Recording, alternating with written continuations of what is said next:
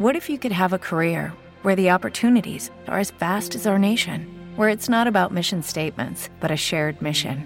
At U.S. Customs and Border Protection, we go beyond to protect more than borders. From ship to shore, air to ground, cities to local communities, CBP agents and officers are keeping people safe. Join U.S. Customs and Border Protection and go beyond for something far greater than yourself. Learn more at cbp.gov/careers.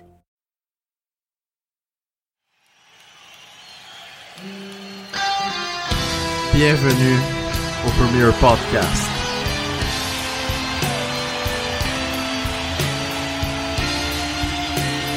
Interagissez avec nous sur Facebook, Twitter et Instagram @CPL Podcast.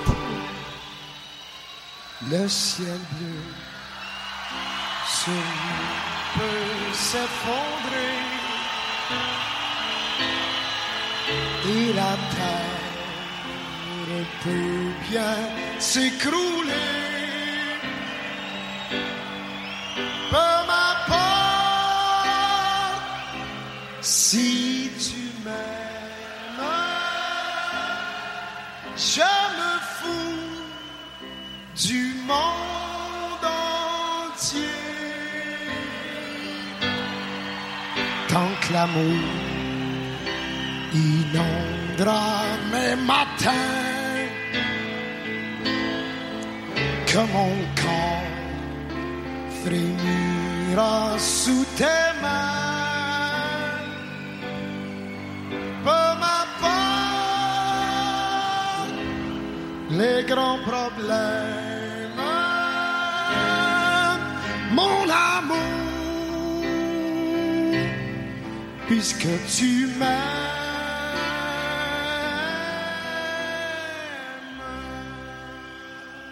Bonjour et bienvenue à cet épisode spécial en français du Premier Podcast. Ici avec vous, comme à l'habitude, votre animateur Michael Miller. Et avec moi, aujourd'hui, j'ai un invité très spécial. Il est, pour les habitués du CanFC, vous le connaissez très bien. Et pour ceux qui le connaissent bien, j'ai l'honneur de vous présenter un grand ami à moi, Maître Julien Tardif. Comment ça va, mon ami? Ah, très bien, Mike. Très, très heureux encore une fois cette année de te rejoindre pour un podcast et surtout encore heureux de te forcer à en faire un en français. C'est toujours bon de t'entendre parler dans la langue de Molière. Ça fait toujours plaisir, honnêtement. Mais écoute, comme tu sais, j'ai d'autres podcasts. J'ai un autre podcast que je fais en français à chaque semaine, donc je vais jamais dénigrer mes origines, inquiète-toi pas. Non, je sais. Je te fais confiance là-dessus. Mais très content d'être là, man. Très content, moi, avec. Puis... Écoute, je t'invite dans un temps qui est quand même parfait pour le sujet qu'on voulait discuter aujourd'hui. C'est sûr qu'on va avoir un petit point de vue québécois par rapport à notre soccer local. Et là, on sort d'un break FIFA. Donc, on aurait eu le temps vraiment d'évaluer des talents qu'on n'a pas eu nécessairement la chance de voir beaucoup dans les dernières années. Des nouveaux visages, d'autres qu'on n'a pas vus depuis un petit bout de temps puis qui ont réussi à refaire leur place sur la scène internationale. Puis bon, je vais te lancer la balle là, d'un point de vue général. Qu'est-ce que tu as pensé justement de ce break FIFA pour l'équipe canadienne senior ainsi que l'équipe olympique masculine? Oui, écoute, c'était vraiment intéressant. Je pense que tout le monde, tous les fans de soccer canadien sont excités depuis quelques années. Là, oui, avec Davies, David, mais quand même, on sent qu'il y a une espèce de fond, je dirais, dans le foot canadien qui est en train de se créer puis qui permet là, d'être compétitif de un, mais aussi de rêver un peu plus haut puis de se projeter même dans l'avenir. Tu sais.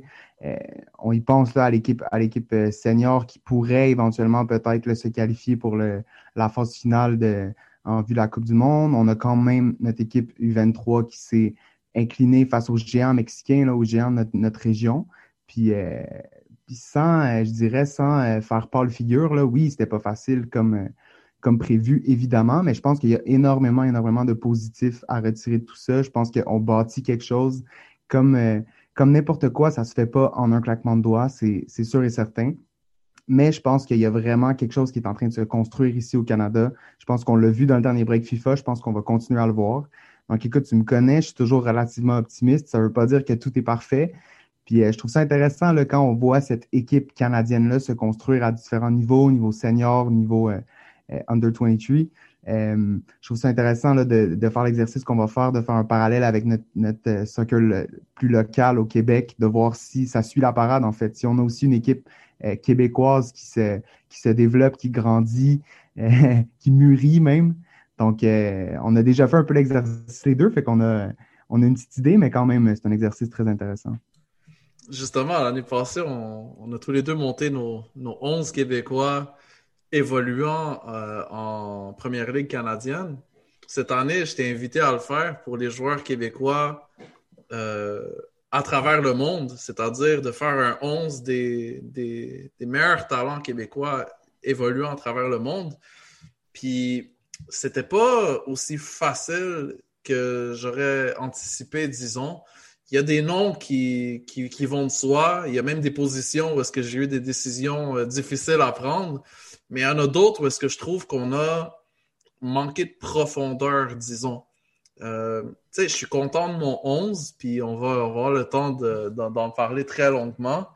Mais quand je pense vraiment au point de vue de la profondeur, j'étais surpris de voir à quel point que j'avais pas, disons, autant d'options que j'aurais pu anticiper.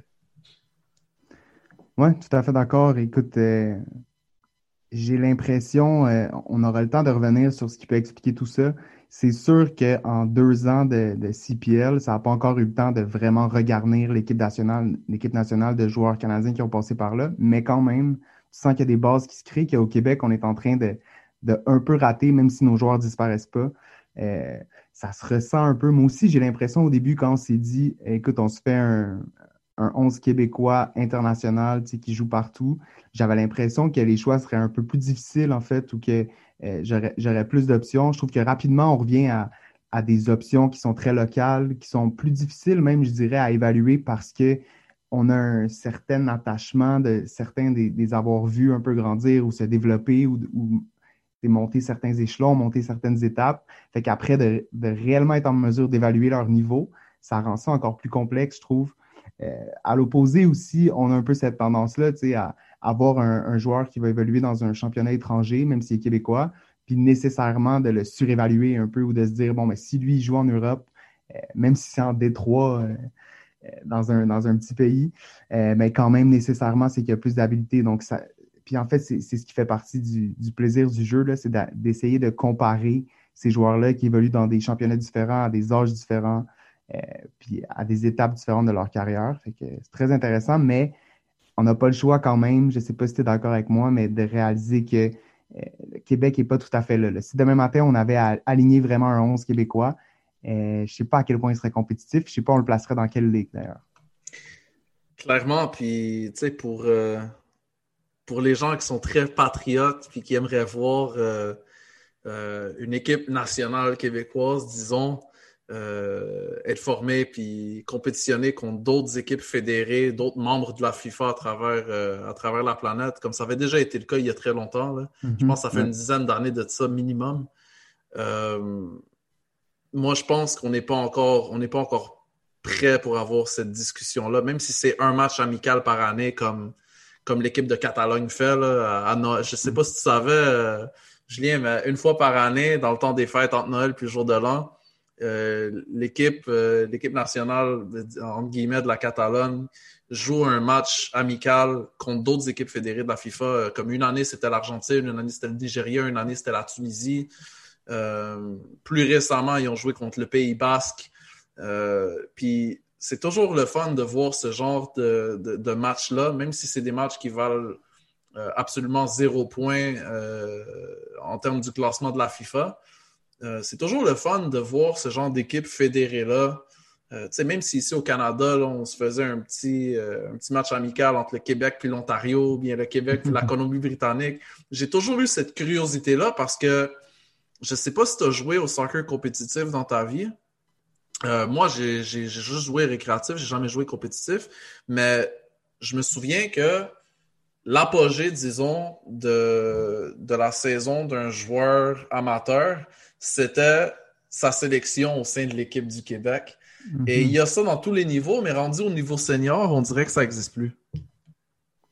Oui, c'est vrai. Pour répondre à ta question, j'ai joué un peu comme toi, le récréatif. Tu sais, j'ai fait quelques bons niveaux, mais reste que mon sport à la base, c'était le hockey quand j'étais plus jeune, comme tout petit Québécois. Ouais. Mais je suis tombé en amour rapidement avec le soccer, mais pas assez pour rêver à une équipe Québec. C'est sûr que j'ai quand même ce côté chauvin là, qui voudrait voir ça, qui se rallierait nécessairement derrière mon équipe québécoise pour voir ça, mais je suis d'accord que de toute façon, je ne suis pas certain qu'on a la tradition encore nécessaire pour que ça en devienne un événement comme clairement ça doit l'être en Catalogne. Mais à terme, c'est sûr que ce serait une belle idée. Puis pourquoi pas ramener ce petit tournoi-là pan-canadien, que ce soit pour les U16 au pire. De toute façon, ça serait une belle vitrine là, pour le foot à travers le pays. Puis pourquoi One Soccer achèterait pas les droits d'un tournoi comme ça rendu là? Clairement, mais tu sais, pour répondre à la question par rapport à la Catalogne, vu que, bon, comme tu sais, moi je suis beaucoup qu'est-ce qui se passe du côté du Barça, donc forcément je suis au courant de qu'est-ce qui se passe avec la sélection catalane. Puis à l'époque, on voyait vraiment les top talents du Barça participer, les Xavi, et compagnie, les Fabregas, les Victor Valdes, comme les grands talents, les Busquets et compagnie, Piqué, jouer dans ce match-là. Mais maintenant, bon, avec les règles FIFA qui sont quand même strictes, les clubs, ils libèrent plus leurs joueurs pour faire partie de cette sélection-là. Fait que tu vas voir des joueurs du Barça B, des joueurs du RCD Espagnol B, des joueurs du Girona, des fois peut-être, mais c'est pas qu'est-ce que ça a déjà été. Mais ça veut pas dire que l'exercice serait pas intéressant. Puis je te dirais comme, même si tu faisais un 11 québécois avec des joueurs amateurs, ce serait quand même intéressant pour moi. Oui, exactement. Nécessairement, ce serait super intéressant. Mais c'est sûr que, comme tu le dis si bien, il y a toute cette logistique-là de libérer des joueurs qui rend ça très complexe. Puis pour revenir un peu à ce qu'on disait aussi, quand même pour quelqu'un un peu lambda là, qui tout d'un coup tombe sur le fait que le Canada joue un match de qualification olympique contre le Mexique, c'est quand même un peu casse-tête de se demander pourquoi Davies est en train de mettre 11 buts contre les îles Caïmans pendant qu'on aurait tellement besoin de lui pour battre une équipe comme le Mexique. Fait que c'est sûr qu'il y a plein de réflexes comme ça qu'on n'a pas nécessairement ici. Mais d'ailleurs, j'aurais vraiment aimé ça, voir une vraie équipe canadienne U23A. Là. Je sais que ça n'arrive jamais, là, mais de voir tous ces joueurs-là, Davies, David, voir si on aurait pu vraiment rivaliser avec le Mexique, ça aurait rendu le tout vraiment intéressant. Écoute, c'est une question que je me suis posée à moi aussi, puis je sens que la pandémie a compliqué les choses par rapport à ça. Mm-hmm. On s'est retrouvé dans une situation où est-ce que tout devait se faire en même temps dans une période très restreinte. Maintenant, est-ce qu'il y avait une volonté du côté de Canada Soccer de qualifier les U23 avec cet effectif-là pour ensuite sélectionner les Jonathan David et les Alphonso Davies de ce monde durant le tournoi olympique? Ça, c'est une question qui va demeurer malheureusement sans réponse, puis c'est juste Mauro Biello qui sait qu'est-ce qu'il aurait fait dans cette situation-là. Mais je suis tout à fait d'accord avec toi. Tu sais, oui, avoir une Gold Cup puis un tournoi olympique dans le même été, c'est quand même lourd, mais d'un autre côté, il se passe absolument rien d'autre pendant l'été de toute façon. Ces gars-là sont encore jeunes, ils ont encore plein d'énergie. Pourquoi pas aller jusqu'au bout puis leur donner l'opportunité de gagner un tournoi olympique, comme l'été où est-ce que Neymar a joué la Copa América et le tournoi olympique, puis il l'a gagné d'ailleurs.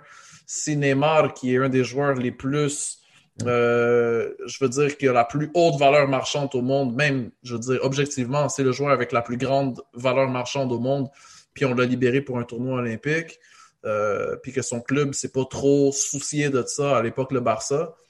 Je pense qu'il y a moyen de moyenner quand même. C'est juste que c'est difficile. C'est des négociations qui sont très difficiles quand même. Puis là, regarde, je vais donner un exemple, Julien. On n'a pas voulu libérer Jonathan David. Lucky Land Casino, asking people, what's the weirdest place you've gotten lucky? Lucky? In line at the deli, I guess? Aha, in my dentist's office. More than once, actually. Do I have to say? Yes, you do. In the car before my kids' PTA meeting. Really? Yes. Excuse me, what's the weirdest place you've gotten lucky? I never win and tell. Well, there you have it. You can get lucky anywhere, playing at LuckyLandSlots.com. Play for free right now. Are you feeling lucky? No purchase necessary. Void where prohibited by law. 18 plus. Terms and conditions apply. See website for details. With Lucky Land Slots, you can get lucky just about anywhere. Dearly beloved, we are gathered here today to... Has anyone seen the bride and groom? Sorry, we're here. We were getting lucky in the limo and we lost track of time. No, Lucky Land Casino, with cash prizes that add up quicker than a guest registry. In that case, I pronounce you lucky. Play for free at LuckyLandSlots.com. Daily bonuses are waiting. No purchase necessary. Void where prohibited by law. 18 plus. Terms and conditions apply. See website for details.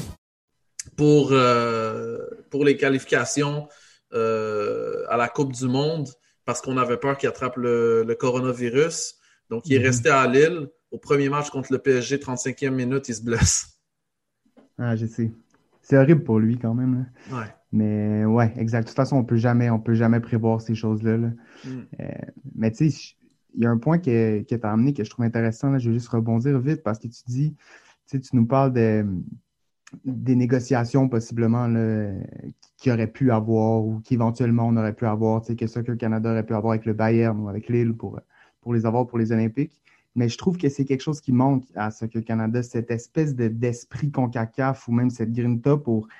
Puis je ne te parle pas nécessairement seulement des négociations avec des clubs comme ça, mais je ne comprends pas qu'encore une fois, année après année, le Canada va se retrouver dans des positions comme ça où le Mexique, leurs joueurs jouaient depuis plusieurs mois. Nous, on arrive avec une équipe de joueurs qui sont en arrêt depuis 4 ou 5 mois. C'était pire cette année avec la COVID, mais c'est quand même toujours le cas. Puis on disait que ça changerait quand il y avait Montagliani, quand il avait pris plus de place au sein de la CONCACAF, mais encore une fois, puis je comprends là, qu'avec les breaks FIFA, on est limité, puis que dans le temps, avant les Olympiques, mais quand même, je trouve qu'on se retrouve toujours positionné dans une situation complètement désavantageuse, exactement comme les clubs MLS qui se pointent en Champions League CONCACAF contre des équipes qui sont déjà en activité depuis plusieurs mois, puis qu'eux sont carrément en forme de pré-saison. Tu sais, je veux dire, ça fait longtemps qu'on le voit, le désavantage que ça nous cause, puis je ne peux pas croire qu'il n'y a rien qui est fait encore pour changer ça. T'sais, oui, le Canada, ça aurait été une énorme surprise de battre le Mexique puis de se qualifier pour les Olympiques. Mais les États-Unis étaient supposés se qualifier pour les Olympiques. Là. Ils devaient se qualifier. Puis viens pas me dire que le fait que la moitié de leur alignement, les gars n'avaient aucune pré-saison puis n'avaient rien dans les jambes, ça n'a pas joué. T'sais. Je veux dire, ils sont bons, le Honduras, mais quand même. Fait que je pense qu'il y a vraiment un désavantage. Puis il nous manque cette espèce d'esprit-là pour aller jouer avec les règles, pour aller chercher ces petits avantages-là qu'on laisse toujours un peu aux autres, j'ai l'impression. Mais justement, tu sais, puis l'analyse de ces deux tournois de qualification-là, tu es obligé de la faire simultanément parce que quand tu regardes d'un côté l'effectif qu'on avait pour la qualification de la Coupe du Monde, l'équipe senior, on n'avait pas vraiment besoin de notre équipe A pour battre les Bermudes puis les îles Caïmans. Exact. Mais d'un autre côté, on a un effectif U23 qui est quand même... satisfaisant sur papier, mais qui manque quand même des gros morceaux. Puis là, on va faire un match nul 0-0 contre une équipe d'Haïti qui avait un banc très, très, très court, qui n'avait même pas de gardien de but. Et ensuite, le Honduras, je veux dire, on fait match nul, mais je veux dire, selon moi, anyway, il n'était pas là le problème. Si tu battais Haïti, quand même que tu faisais match nul contre le Honduras, tu passais puis tu jouais contre les États-Unis, puis il y avait un réel coup à jouer contre les États-Unis. Tout à fait. Non, exact. Écoute, puis je trouve qu'on se retrouve juste trop souvent dans cette situation-là de désavantage. Déjà qu'on n'a pas cette espèce d'histoire-là ou de tradition qui, je pense, va souvent jouer contre nous. Je sais que c'est une idée un peu romantique, mais j'ai l'impression que ça joue quand même dans les gros matchs. Je trouve qu'on devrait s'aider le plus possible, là, idéalement. Après, c'est ça. On a quand même découvert des beaux talents. T'sais. Peut-être que si on avait eu tous les meilleurs joueurs U23, un gars comme Buchanan aurait moins joué ou on n'aurait pas pu donner un peu de temps de jeu à Luca Diaz puis espérer qu'il reste avec la sélection canadienne. Donc, ça nous permet quand même ça, là, si on veut voir le positif. Mais... Ouais, j'aime pas dire ça, mais moi, je suis d'origine marocaine. Fait que la double nationalité, c'est quelque chose que je connais très bien dans le sport. L'équipe nationale marocaine, elle joue là-dessus depuis peut-être une vingtaine d'années. Là. Puis au Canada, c'est quelque chose qu'on est en train de connaître aussi, très récemment, parce que historiquement, les binationaux, on les perdait tout le temps. Ils ne nous choisissaient jamais. Mais là, on a des Jonathan David, on a des Alphonso Davies, on a des Scotty Arfield, on en a quand même plusieurs qui ont pris la décision de représenter le Canada. Puis là, on ne veut pas se faire pogner. Fait que des gars comme Diaz, des gars comme Corbeanu, on les sélectionne le plus rapidement possible dans des matchs officiels. Puis après ça, on a la paix, mais je veux dire, Corbeanu, de la façon qu'il a performé, dans l'équipe U23, qu'est-ce que tu penses qu'il allait faire? Exact. Puis tu vois, c'est ça, ça nous ramène à cette espèce de tradition-là. Tu sais, un gars comme Corbeanu, si on a des bases solides au Canada, il va venir jouer pour nous. Là. Il va venir jouer pour le Canada. Fait que, pardon, excuse-moi. Fait qu'on n'a pas besoin de le sélectionner, avec l'équipe senior pour essayer de s'assurer qu'il soit vraiment avec nous, puis essayer de le convaincre, de le mettre en contact avec des gars comme Davies, lui montrer qu'on est capable de faire du beau jeu. Maintenant, on peut l'envoyer avec les U23, puis l'utiliser vraiment solidement, puis peut-être faire une différence. On a peur d'avoir peur. On a peur d'avoir peur. Maintenant, tu sais, bon, l'équipe olympique, ça, c'est une idée que j'avais lancée, mais c'est une idée qui va être très compliquée à exécuter, mais j'ai l'impression qu'on devrait avoir un programme permanent pour les U23, c'est-à-dire pas nécessairement attendre qu'il y ait un tournoi olympique pour monter une équipe U23, mais d'essayer d'avoir une continuité où est-ce qu'il y a quelques matchs amicaux par année qui sont joués par une sélection U23. Je sais que ça va être compliqué en ce qui a trait aux règles FIFA, mais tu as des gars en CanPL qui ont plus que le niveau pour jouer en équipe senior, puis que leurs équipes, ça leur donnerait une énorme visibilité. Le fait de les libérer justement pour les équipes U23, tu sais, je te donne un seul exemple. Tristan Borges, qui n'est pas appelé par les U23, moi j'ai trouvé ça très étrange. Très, très, très étrange. Surtout que lui, je veux dire, c'est pas comme s'il était inactif depuis des mois. Là. Oui, il n'a pas joué beaucoup de matchs compétitifs, mais il est en mode soccer professionnel de façon constante jusqu'à ce que son prêt ait été annoncé à Forge. Et ensuite, il s'est emmené.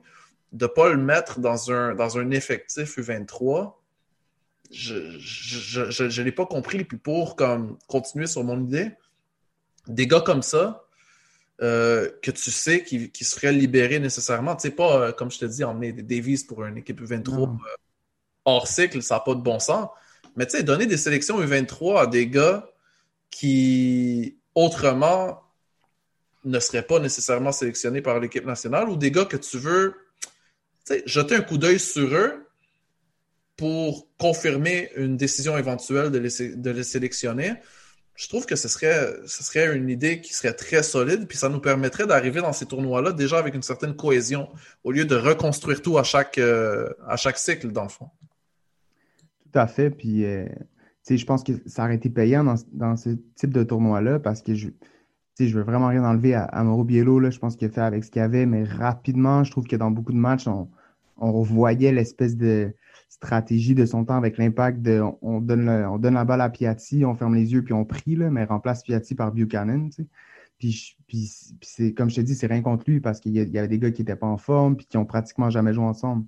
Comme tu dis, si tu es capable d'amener une certaine cohésion, un fond de jeu, je pense que ça pourrait vraiment créer quelque chose, en plus de donner confiance puis de permettre à des gars qui peut-être sont plus jeunes puis que même s'ils ne jouent pas beaucoup tant que ça en CPL ou en MLS surtout, de se retrouver avec leurs compatriotes puis de pouvoir obtenir un peu de temps de jeu dans des matchs qui n'ont peut-être pas énormément d'importance à ces moments-là, mais quand même qui sur le long terme là, peuvent créer quelque chose. Non, c'est vraiment une belle idée. Après, je sais pas, Soccer Canada n'est pas reconnu pour vraiment être inventif à ce niveau-là, mais sait-on jamais. Je veux pas, c'est grâce à ce genre de programme-là qu'on a réussi à avoir un James Pantemis, par exemple. Parce que pendant très longtemps, il jouait pas énormément de matchs compétitifs, puis si c'était pas de ses sélections avec les équipes canadiennes espoirs et éventuellement seniors, je pense pas qu'il aurait atteint le niveau qu'on lui connaît aujourd'hui.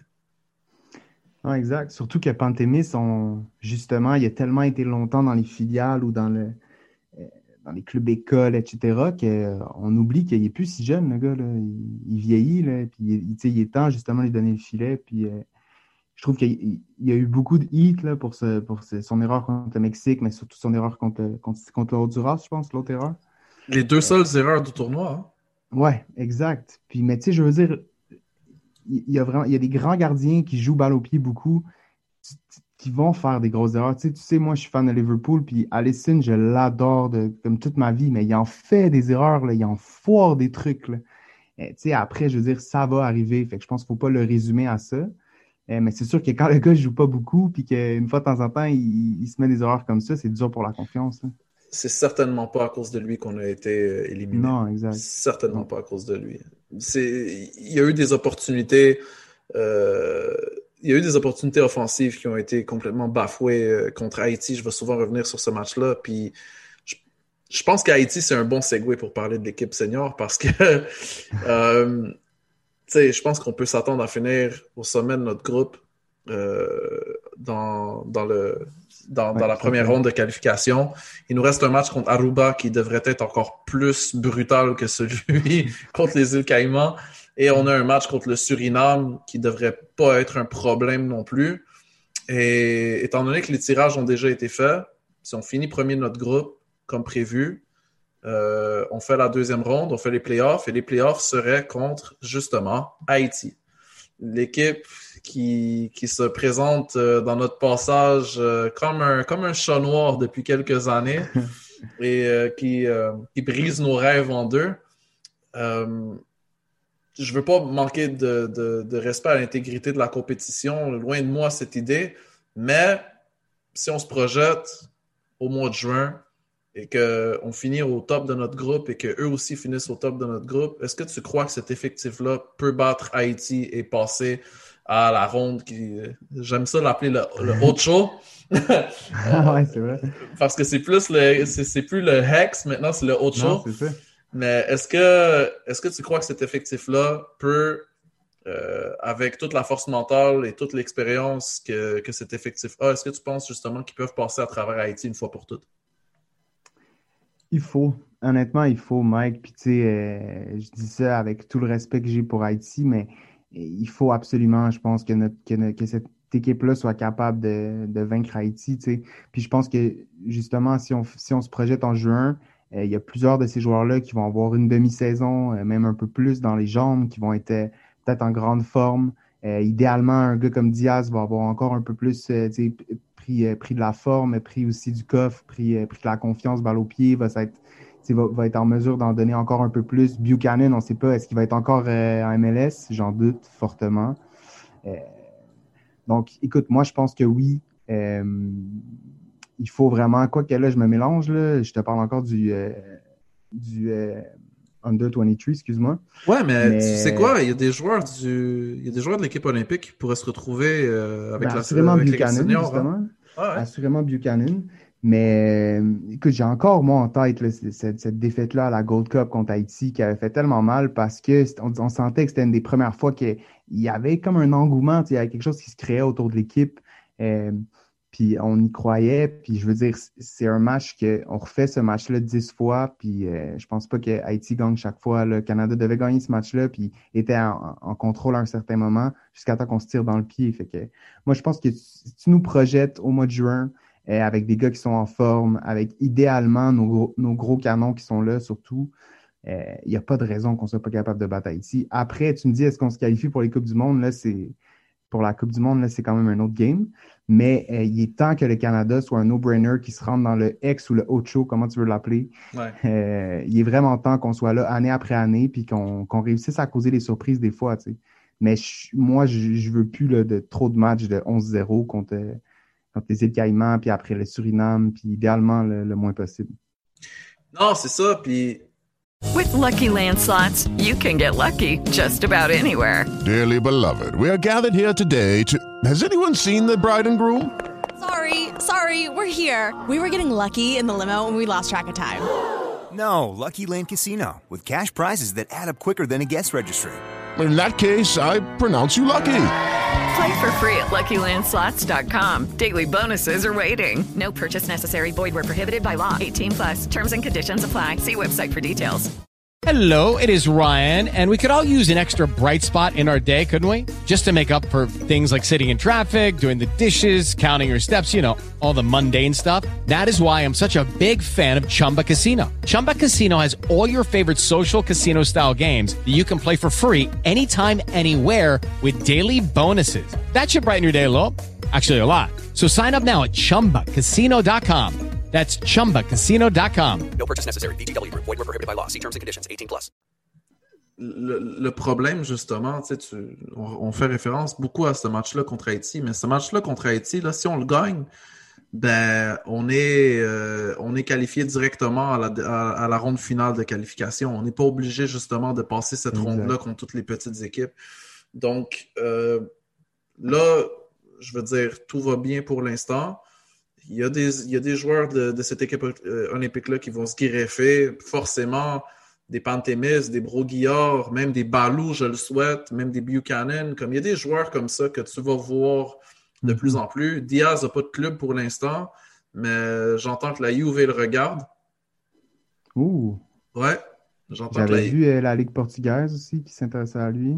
Ça serait naturel, ça. Ouais, tout à fait. Ça serait naturel, mais oui, la Juve qui regarde de plus en plus vers l'Amérique du Nord, là, on le voit, là, c'est toujours bon quand t'as des joueurs comme ça qui font bien puis qui ouvrent la porte pour tous les autres, là, ça fait toujours plaisir. Ouais, exact. Puis écoute, si je peux me permettre, là, on l'a vu, il y a une vraie problématique, puis c'est pas un secret pour personne, là, mais qu'on l'a vu autant chez les U23 qu'autant dans l'équipe senior, c'est vraiment en défense centrale qu'on n'est pas capable d'être solide puis d'être convaincant. Tu sais, je veux dire, de ne pas avoir Cornelius contre le Mexique, c'était un désastre. Puis Cornelius, c'est pas un énorme talent, là, mais quand même, tu vois qu'un joueur comme ça prend toute son importance. Fait qu'éventuellement, il va vraiment falloir être capable de développer ces joueurs-là, au moins solides, qui sont capables de... Tu sais, parce que j'ai l'impression qu'on a toujours eu cette idée-là qu'il nous faut un grand gars qui va être bon avec la tête, tu sais, comme on dit, mais là, il faut passer au prochain niveau. Il faut être capable d'un gars qui est capable de leader une défense, de prendre les choses en main, d'être un leader aussi. Tu sais, il aurait fallu, on parlait des binationaux tantôt, si on avait été capable d'avoir un gars comme... Tomori. Si on avait pu ça aurait vraiment changé. Puis je pense que lui aussi, là, s'il voit avec Davies, avec David, c'est sûr qu'au moment où il a pris sa décision, je pense pas que... Il n'est pas trop tard. Il n'est pas cap avec l'Angleterre. Je sais qu'il a joué. Il est capte une fois avant l'âge de 21 ans, puis je suis même pas sûr si c'était un match officiel, mais même si c'est un match officiel, tu as jusqu'à 21 ans pour avoir fait un... si tu as fait... Excuse-moi, là, la règle est compliquée. Là. Ouais, non, mais FIFA, là.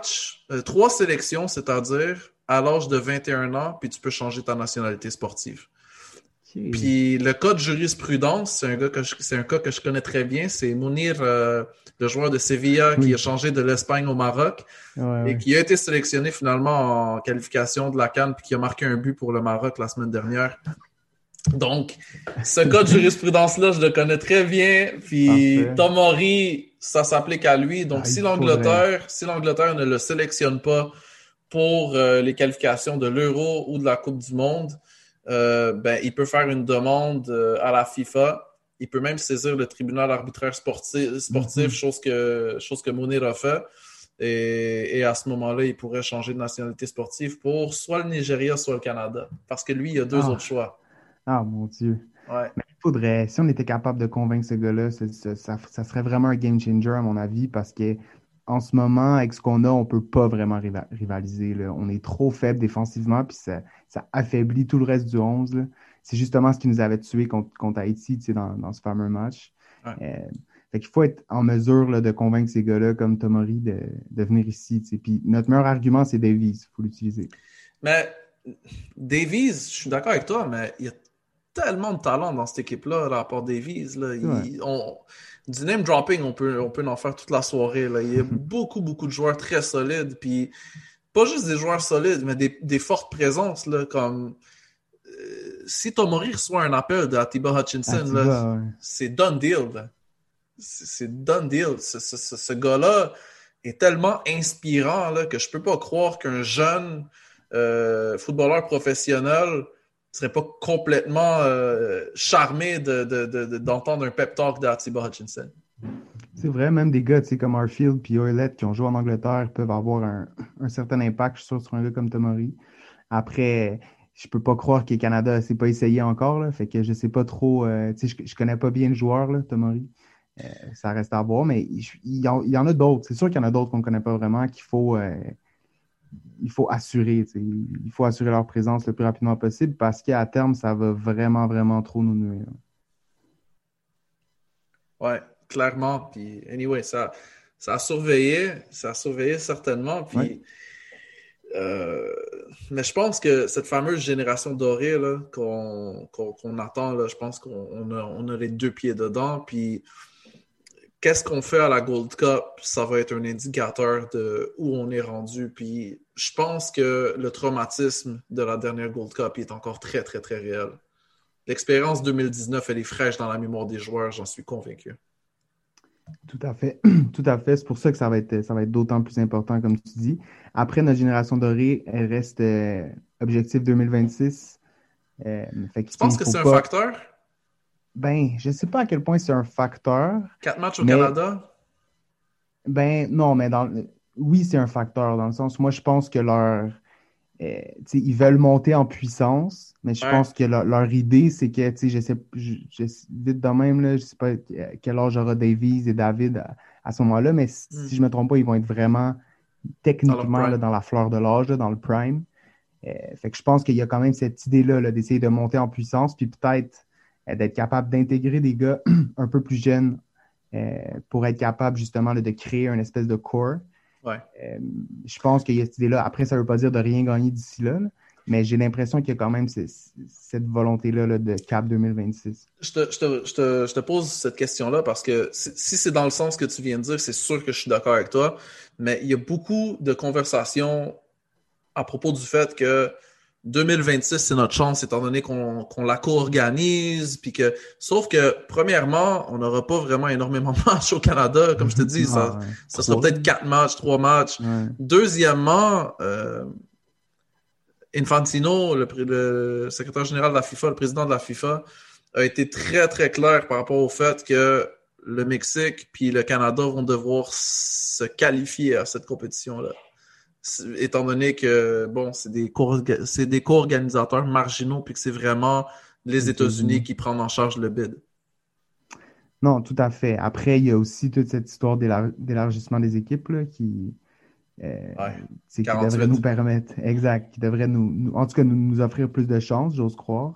Mais justement, c'est pour ça que je pense que dans l'optique où le Canada ne se qualifie pas pour 2022 ou s'il ne réussit pas à faire le chemin qu'il voudrait faire à la Gold Cup cet été, il n'y a pas nécessairement à paniquer au sens où je pense que selon moi, eux, leur plan est quand même à plus long terme. Puis ils veulent construire de quoi idéalement qui serait pérenne, qui resterait par la suite, puis qui serait les bases de d'autres générations qui permettraient de se qualifier. Mais non, je suis d'accord avec toi qu'il ne faut pas juste penser à 2026.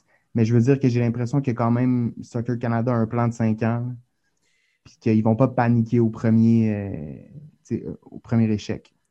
Tu sais, 2026, c'est une date qu'on entend beaucoup, pas juste dans les objectifs de nos équipes nationales, mais aussi dans les objectifs de nos ligues professionnelles et semi-professionnelles et même dans notre structure de soccer amateur au Canada. Puis là, encore une fois, je t'emmène vers la Première Ligue canadienne. Quand on parle d'expansion, on nous sort souvent l'année 2026 comme objectif pour poursuivre, si ce n'est pas compléter, l'expansion. Comme si, dans le fond, un sujet était lié à l'autre.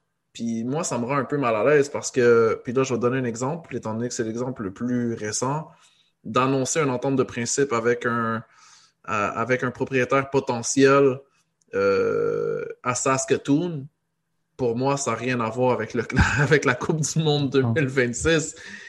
La Coupe du Monde 2026 va... je peux comprendre qu'une Coupe du Monde peut avoir un impact comme que ça existait en 1994 pour les États-Unis ou en 2002 pour le Japon et la Corée. On a vu la MLS, la K-League, la J-League se développer autour de ces compétitions-là. Mais tant aussi longtemps qu'on n'a pas une compétition qui est organisée à 100% au Canada, on n'a même pas besoin de mentionner ça dans la façon qu'on gère notre expansion. Je suis vraiment d'accord avec toi, mais j'ai l'impression qu'il y a beaucoup de ces hommes d'affaires-là qui sont impliqués, qui ont vraiment quand même cette pensée-là, là, puis qui vont se baser sur une espèce de schéma basé, comme tu dis, sur Japon, Corée 2002, puis...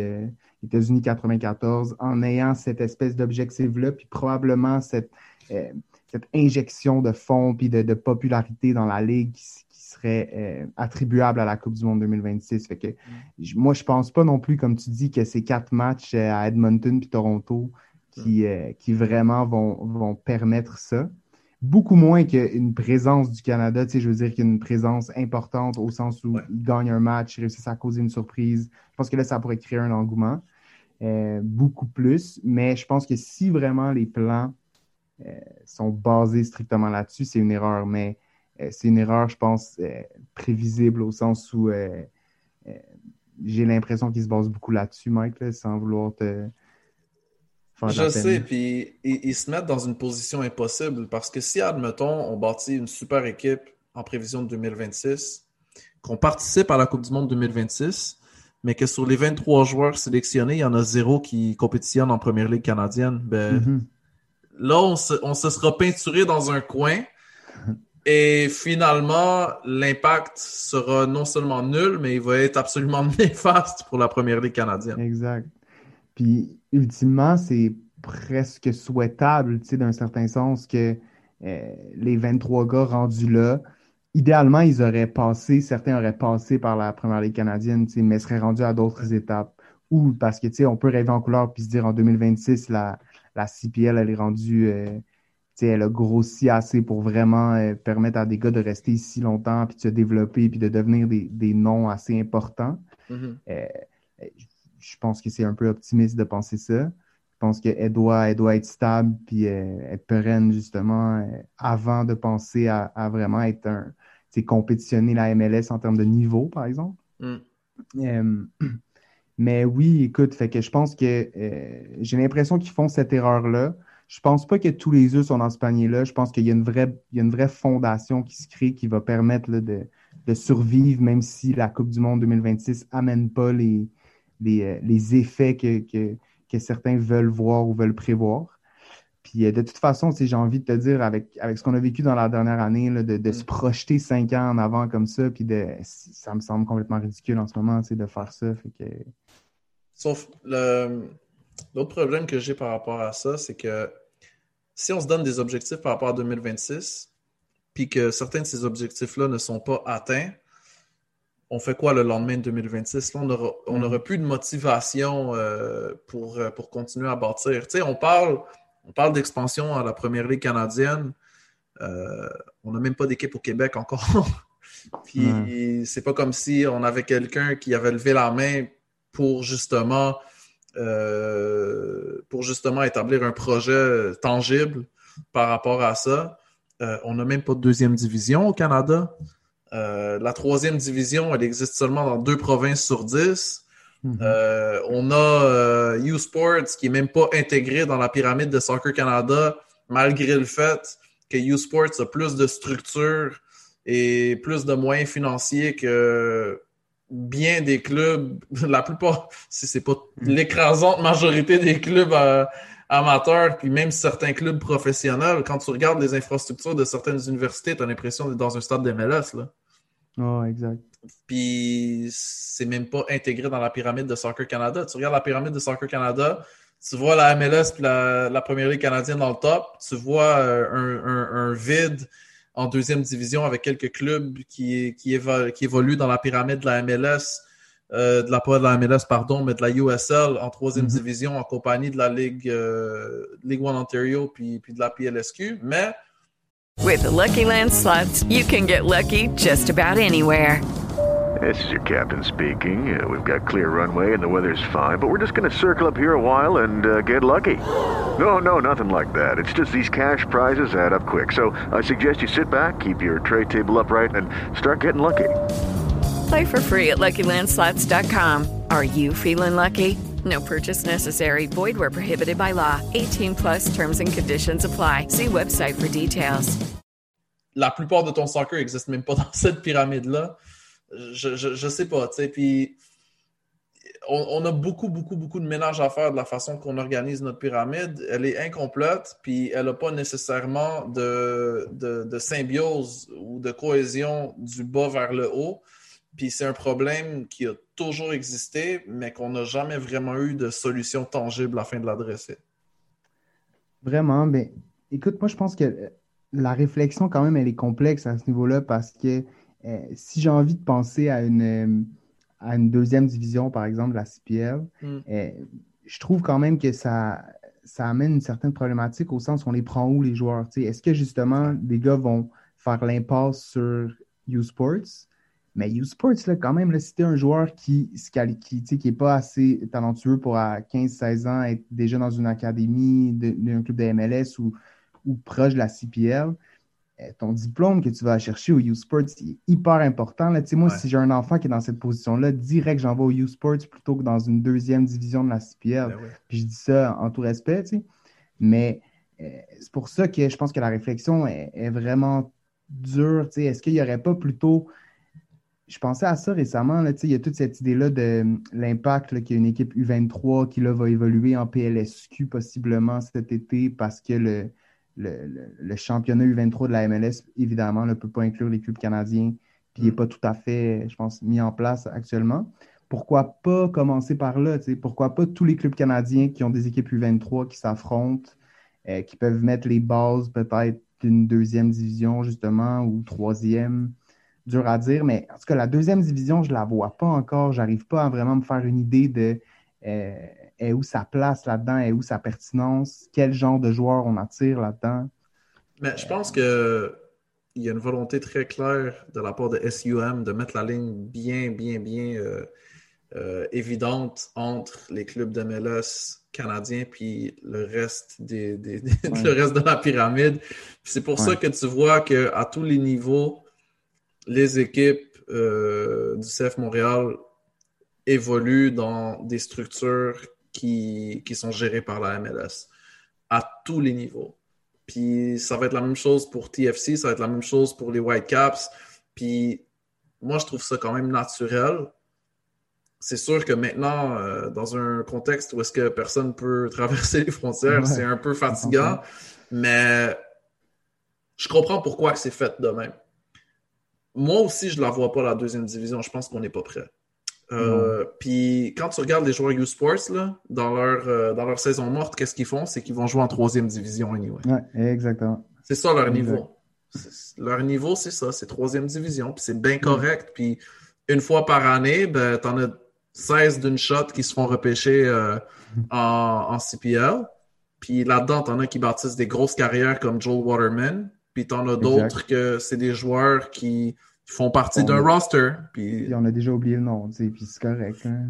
Ah ouais. Mais, tu sais, deuxième division, moi, je pense qu'on sera prêt à la journée où est-ce qu'on aura une deuxième division qui est quasiment aussi forte que la première.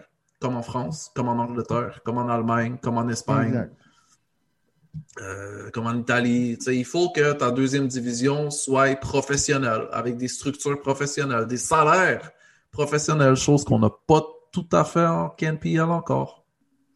Non, exact. Puis ça, c'est à mon avis, c'est ça, c'est une problématique beaucoup plus importante à attaquer ou à solutionner, tu sais, que justement, que de vouloir ouvrir trop de clubs en même temps. Ouais. Je pense qu'honnêtement, j'ai l'impression que la KNPL, elle a les bons réflexes à ce niveau-là. Elle ne va pas trop vite. Tu sais, oui, mettons, l'idée d'annoncer Saskatchewan, je ne sais pas combien d'années en avance, c'est pas super habile. Mais pour le reste, j'ai l'impression que ça devait être tentant là, de peut-être réduire vraiment le coût des franchises, accueillir des propriétaires qui avaient peut-être pas les reins solides ou qui n'étaient pas là pour les bonnes raisons. Ou, ça aurait pu être très, très tentant de faire ça, là, comme d'autres ligues l'ont fait souvent. Puis je trouve qu'ils ont bien résisté. Fait que je leur fais confiance en ce sens-là, là, qu'ils ne feront pas n'importe quoi puis qu'ils vont assurer justement là, la survie de la Ligue. Mm. Mais ça, je connais un peu le background de cette histoire-là. Puis en tout cas, il y a. Je veux pas en dire trop, vas-y, là, mais. Mike! OK. Disons que la raison pourquoi ça a été annoncé aussi rapidement, c'est parce qu'il y a d'autres choses qui se préparent, puis la CanPL était forcée de prendre les devants avant que d'autres choses s'annoncent. Avant que ça sorte ailleurs. Mais pas juste avant que ça sorte ailleurs, avant que d'autres projets d'envergure soient annoncés, puis qu'ils viennent un peu mettre les bâtons dans les roues à la Canadian Premier League. Ah ouais, OK. Ouais, la fameuse... OK. Un autre sport? Peut-être que oui, peut-être que non. Ah, oh, je veux pas trop en dire, man. Non, c'est correct, c'est correct. Ça, c'est le genre d'affaire que je te dirais off the record. Ouais. C'est correct, c'est correct. Je pense que t'as mis l'eau à la bouche à tout le monde déjà, c'est parfait, là. C'est ta job. Tout le monde va être curieux. Peut-être d'autres indices dans les prochains épisodes. Hein, ouais, c'est ça. Non, mais tu sais, je veux dire, je peux faire référence à d'autres situations où est-ce que c'est arrivé, ce genre de choses-là. Aux États-Unis, il y a eu beaucoup de problèmes entre la USL et la NSL à un moment donné. Puis là, tu voyais des clubs apparaître un peu partout. Puis ouais. Tu voyais des... Tu sais, je veux dire, je pense pas que ça va arriver ici au Canada, là, mais ça s'est rendu jusqu'à des problèmes, jusqu'à des...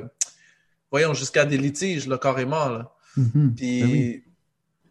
C'est pas comme ça que j'aimerais qu'on développe notre soccer ici au Canada. Je pense qu'on est dans une situation où est-ce que le monde peut travailler ensemble.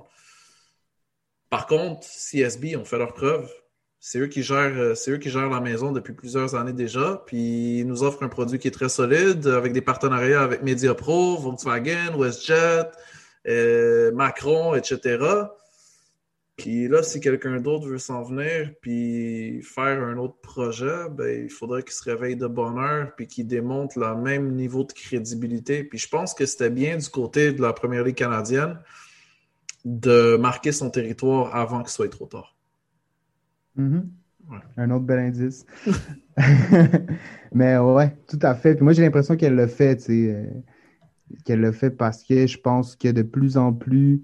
si on prend une autre tangente un peu, là, j'ai des gens autour de moi qui sont vraiment moins passionnés de foot là, puis qui la connaissent, la CPL, ou qui savent qu'elle existe en tout cas, puis qui fait que quand même ils font leur chemin là, dans un monde, on le sait, canadien qui est où le hockey est omniprésent. Là.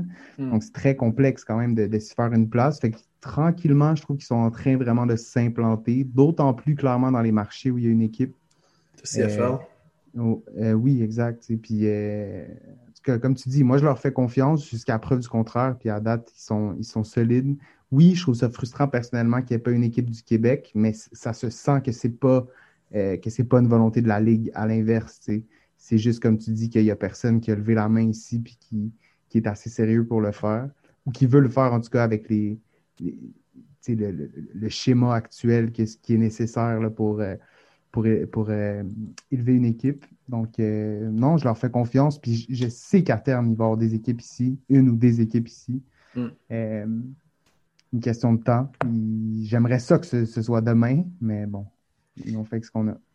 En tout cas, une chose est sûre, c'est que la journée qu'ils vont l'annoncer, j'espère que ce sera tangible. Oui. Puis, tu vois, j'ai l'impression que oui. J'espère que ce ne sera pas simplement une entente de principe, mais que ce sera vraiment une annonce en bonne et due forme. Oui, tout à fait. Puis dans un horizon, tu sais, restreint, ou en tout cas proche, là, pas indéterminé. Oui, pas... on est en 2021 puis on annonce un truc pour 2025. Là. Moi, je préférerais... tu sais, j'aimerais avoir un truc comme Atlético Ottawa. Ouais. Mais il n'y a pas Lyon qui regardait? Tout le monde parle de Lyon. Non, mais pas dans le sens d'un club étranger, mais plutôt dans le sens qu'on annonce en février quelque chose qui va s'en venir cet été. Tu sais? Ouais, je comprends. Mais moi, j'ai de la difficulté avec les clubs étrangers. Je suis content que tu aies emmené ce sujet-là, en fait, parce que le problème avec les clubs étrangers, c'est que ils se présentent avec un projet, mais à un moment donné, quand ils vont au bout du projet, ben, ils plient bagage puis ils s'en vont. Et Atlético Madrid, ils l'ont fait à Calcutta puis ils l'ont fait à San Luis au Mexique. Ils sont rentrés puis ils sont ressortis. Oui. Puis là, ils sont rentrés à Ottawa. Je ne dis pas qu'ils vont s'en aller. Il n'y a aucune indication qui pourrait nous laisser croire ça. Mais dans deux autres projets ailleurs dans le monde, ils sont rentrés et ils sont sortis. Surtout qu'Ottawa est un marché assez fragile, en tout cas au niveau des autres sports, est toujours très fragile. Ouais. C'est pas nécessairement bon signe. Je veux croire que ça peut fonctionner et que l'Atlético, il trouverait son compte. Mais... À date, ça a l'air à bien aller. Là. Ouais, ils font des belles affaires. Je veux dire, premièrement, ils ont tout le pipeline à Madrid au niveau de la formation puis au niveau du recrutement que les autres clubs n'ont pas. Puis c'est... Moi, je serais un joueur professionnel. Tu sais, je serais un joueur de la Première Ligue canadienne. J'aimerais ça jouer pour Atlético Ottawa si je peux avoir un mois par année à Madrid avec Cholo Simeone et compagnie, avec les installations. Là, maintenant, présentement, ils sont là-bas. Là, ils sont à Madrid. Là. Ouais, j'ai vu. Puis, je sais pas. Moi, si j'étais un joueur de ce calibre-là, juste pour ça, ça me ferait énormément plaisir de jouer pour ce club-là. C'est vrai que ça me convaincrait de signer là peut-être plutôt que... à Winnipeg ou à... Ouais. On s'entend, là. Ouais, définitivement. Mais, tu sais, de bâtir une ligue sur ces bases-là, je trouve que c'est un jeu dangereux. Je trouve que c'est un jeu dangereux parce que tu peux pas te permettre, admettons, de perdre des clubs. Déjà, on n'a pas beaucoup de clubs professionnels ici. Ça nous a tout pris pour qu'aujourd'hui, on ait 11 dans le pays au grand complet, quand aux États-Unis, il y en a une centaine. Ça nous a tout pris. Là, on en a 11. Puis on en a 3 qui sont hors pyramide, on s'entend, mais quand même. On a 11 clubs professionnels qui donnent de la job à temps plein à des joueurs, à des entraîneurs, à des administrateurs, à des ouvriers. Je veux dire, c'est des créateurs d'emplois, là. Puis, de perdre un club parce que quelqu'un veut retirer ses billes, ça ferait vraiment mal, surtout quand on connaît l'histoire du soccer canadien et des nombreuses ligues qui ont existé au fil du temps. Ouais. Mais c'est pour ça que j'ai un peu l'impression, puis c'est sûr qu'il y a une certaine opacité à ce niveau-là, mais peut-être que t'en sais plus. Là. Mais je peux pas croire qu'il n'y a pas quand même un commitment d'un certain nombre d'années, là, parce que la ligue, on sentait justement, voulait se baser. Je pense pas que c'était l'idée première de la CPL, là, de justement être des clubs-écoles ou de justement attirer des gros clubs étrangers. Je pense pas que c'était leur idée principale. Je pense que peut-être l'Atlético, c'était impossible à refuser. Tu sais. Mais... Je me rappelle qu'on avait posé la question au commissaire Klanaken en 2018, avant même que la première saison soit lancée, puis pas longtemps après que les clubs avaient été annoncés, on lui avait demandé la question par rapport à la MLS. S'il aimerait que les clubs MLS aient des équipes réserves en CanPL. C'est sûr, la question elle a été formulée de cette façon-là. La réponse elle a été assez facile de la part du commissaire. Ouais. Sauf que... With Lucky Land Slots, you can get lucky just about anywhere. Dearly beloved, we are gathered here today to... Has anyone seen the bride and groom? Sorry, we're here. We were getting lucky in the limo and we lost track of time. No, Lucky Land Casino, with cash prizes that add up quicker than a guest registry. In that case, I pronounce you lucky. Play for free at LuckyLandSlots.com. Daily bonuses are waiting. No purchase necessary. Void where prohibited by law. 18+. Terms and conditions apply. See website for details. Hey guys, it is Ryan. I'm not sure if you know this about me, but I'm a bit of a fun fanatic when I can. I like to work, but I like fun too. It's a thing. And now the truth is out there. I can tell you about my favorite place to have fun. Chumba Casino. They have hundreds of social casino style games to choose from with new games released each week. You can play for free anytime, anywhere. And each day brings a new chance to collect daily bonuses. So join me in the fun. Sign up now at ChumbaCasino.com. No purchase necessary. VGW. Void where prohibited by law. See terms and conditions. 18+. Bien que Atlético Ottawa n'est pas une équipe réserve de Atlético de Madrid, elle fait quand même partie de la structure d'Atlético de Madrid. Puis, pour moi, la différence entre ça et le fait que le CF Montréal est une équipe qui fait partie de sa structure, qui porte un autre nom puis qui joue dans une autre ville limite, mais quand même, je trouve que ce serait la même chose.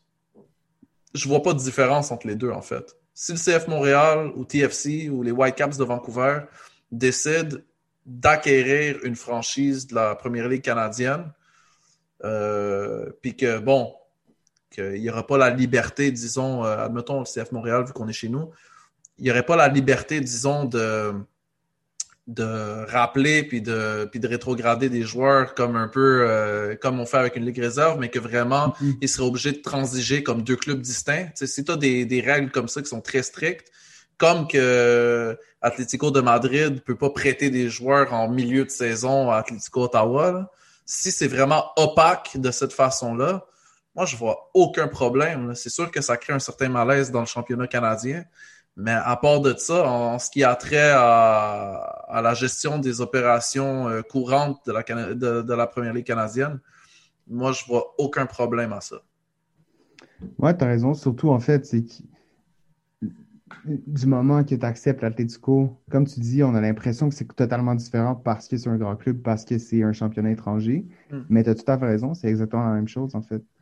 Je sais pas, après, tu sais, on revient un peu à ce qu'on disait tantôt. J'ai vraiment l'impression que les clubs de MLS s'insèrent dans la structure américaine, comme tu le disais bien, tu sais, ce qui est probablement aussi peut-être partie de leurs obligations envers la MLS, fort probablement même.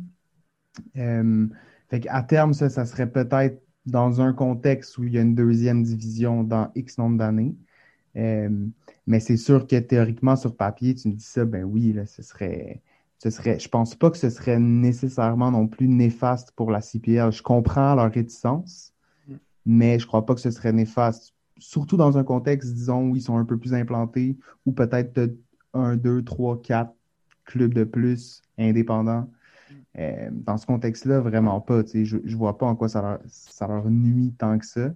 Je pense qu'ils veulent avoir cette volonté-là, d'un côté, d'être capable de rivaliser. C'est pour ça que ça a tellement été bien, ce match Forge-TFC pour se qualifier. Ouais. Même si TFC aurait gagné 9 fois sur 10. Sincèrement, j'aurais voulu voir le tournoi au grand complet comme qui nous avait été présenté au début. Ouais, même ça, c'était un compromis. Hein. Ouais, c'est vrai. Puis, ouais. J'ai des beaux souvenirs de ça. Mais, ouais. Fait que, c'est sûr que, bon, après, c'est difficile aussi d'être totalement critique considérant la situation, évidemment. Ouais. Mais, bref. Mais, tu sais, comment je pourrais dire? Moi, je trouve ça naturel, le fait que les clubs canadiens en MLS soient impliqués dans la structure américaine. Mais d'un autre côté, je trouve pas que les clubs canadiens d'MLS sont en compétition avec la CanPL et vice-versa. Moi, je pense plutôt que ça crée des opportunités de partenariat. Tu sais, je te donne un exemple, OK? Un exemple. Regarde Valeur avec le CF Montréal. Là. Ça fait 2 années de suite qu'on prête des gardiens là-bas. Là. Regarde la transaction, je veux dire, l'acquisition de Joel Waterman aussi. Là. Tu sais, tu viens d'avoir d'une shot, tu viens d'avoir 8 partenaires dans ta cour avec qui tu peux transiger, à qui tu peux prêter des joueurs, à qui tu peux acheter des joueurs. Et ça facilite beaucoup les choses. Déjà, tu as le problème des joueurs domestiques qui existent en MLS, que tu viens de régler d'une shot comme ça. Tu as le fait que tu n'as pas d'équipe réserve, oui, tu vas en avoir une, là, ça a été annoncé, là, mais quand même, ton équipe réserve, c'est une équipe U23. La journée que tu vas vouloir prêter un joueur de 29 ans à un club de CanPL, qui lui reste 2 années de contrat, ben, tu pourras le faire. Là. C'est vrai. Fait que, moi, ben, tu sais, encore une fois, peut-être que là, c'est moi qui est trop optimiste, mais j'ai toujours été un partisan de la coopération dans le monde du soccer, puis ça a été notre grand problème au Canada, ça, le fait que les choses ne sont pas gérées de cette façon-là, puis là, on peut parler de soccer amateur toute la journée, là. C'est le plus gros problème dans le soccer amateur. Ouais.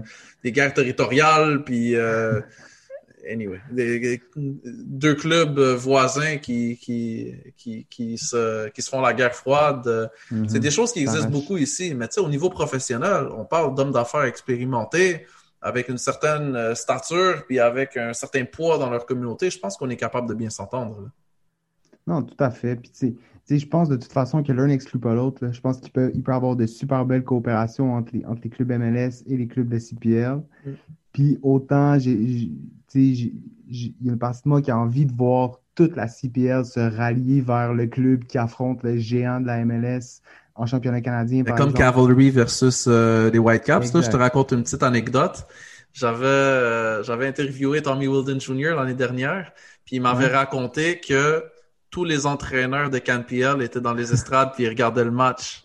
Mais ils lui ont donné la main quand ils s'en allaient vers le tunnel, quand ils ont gagné le match justement contre les Whitecaps.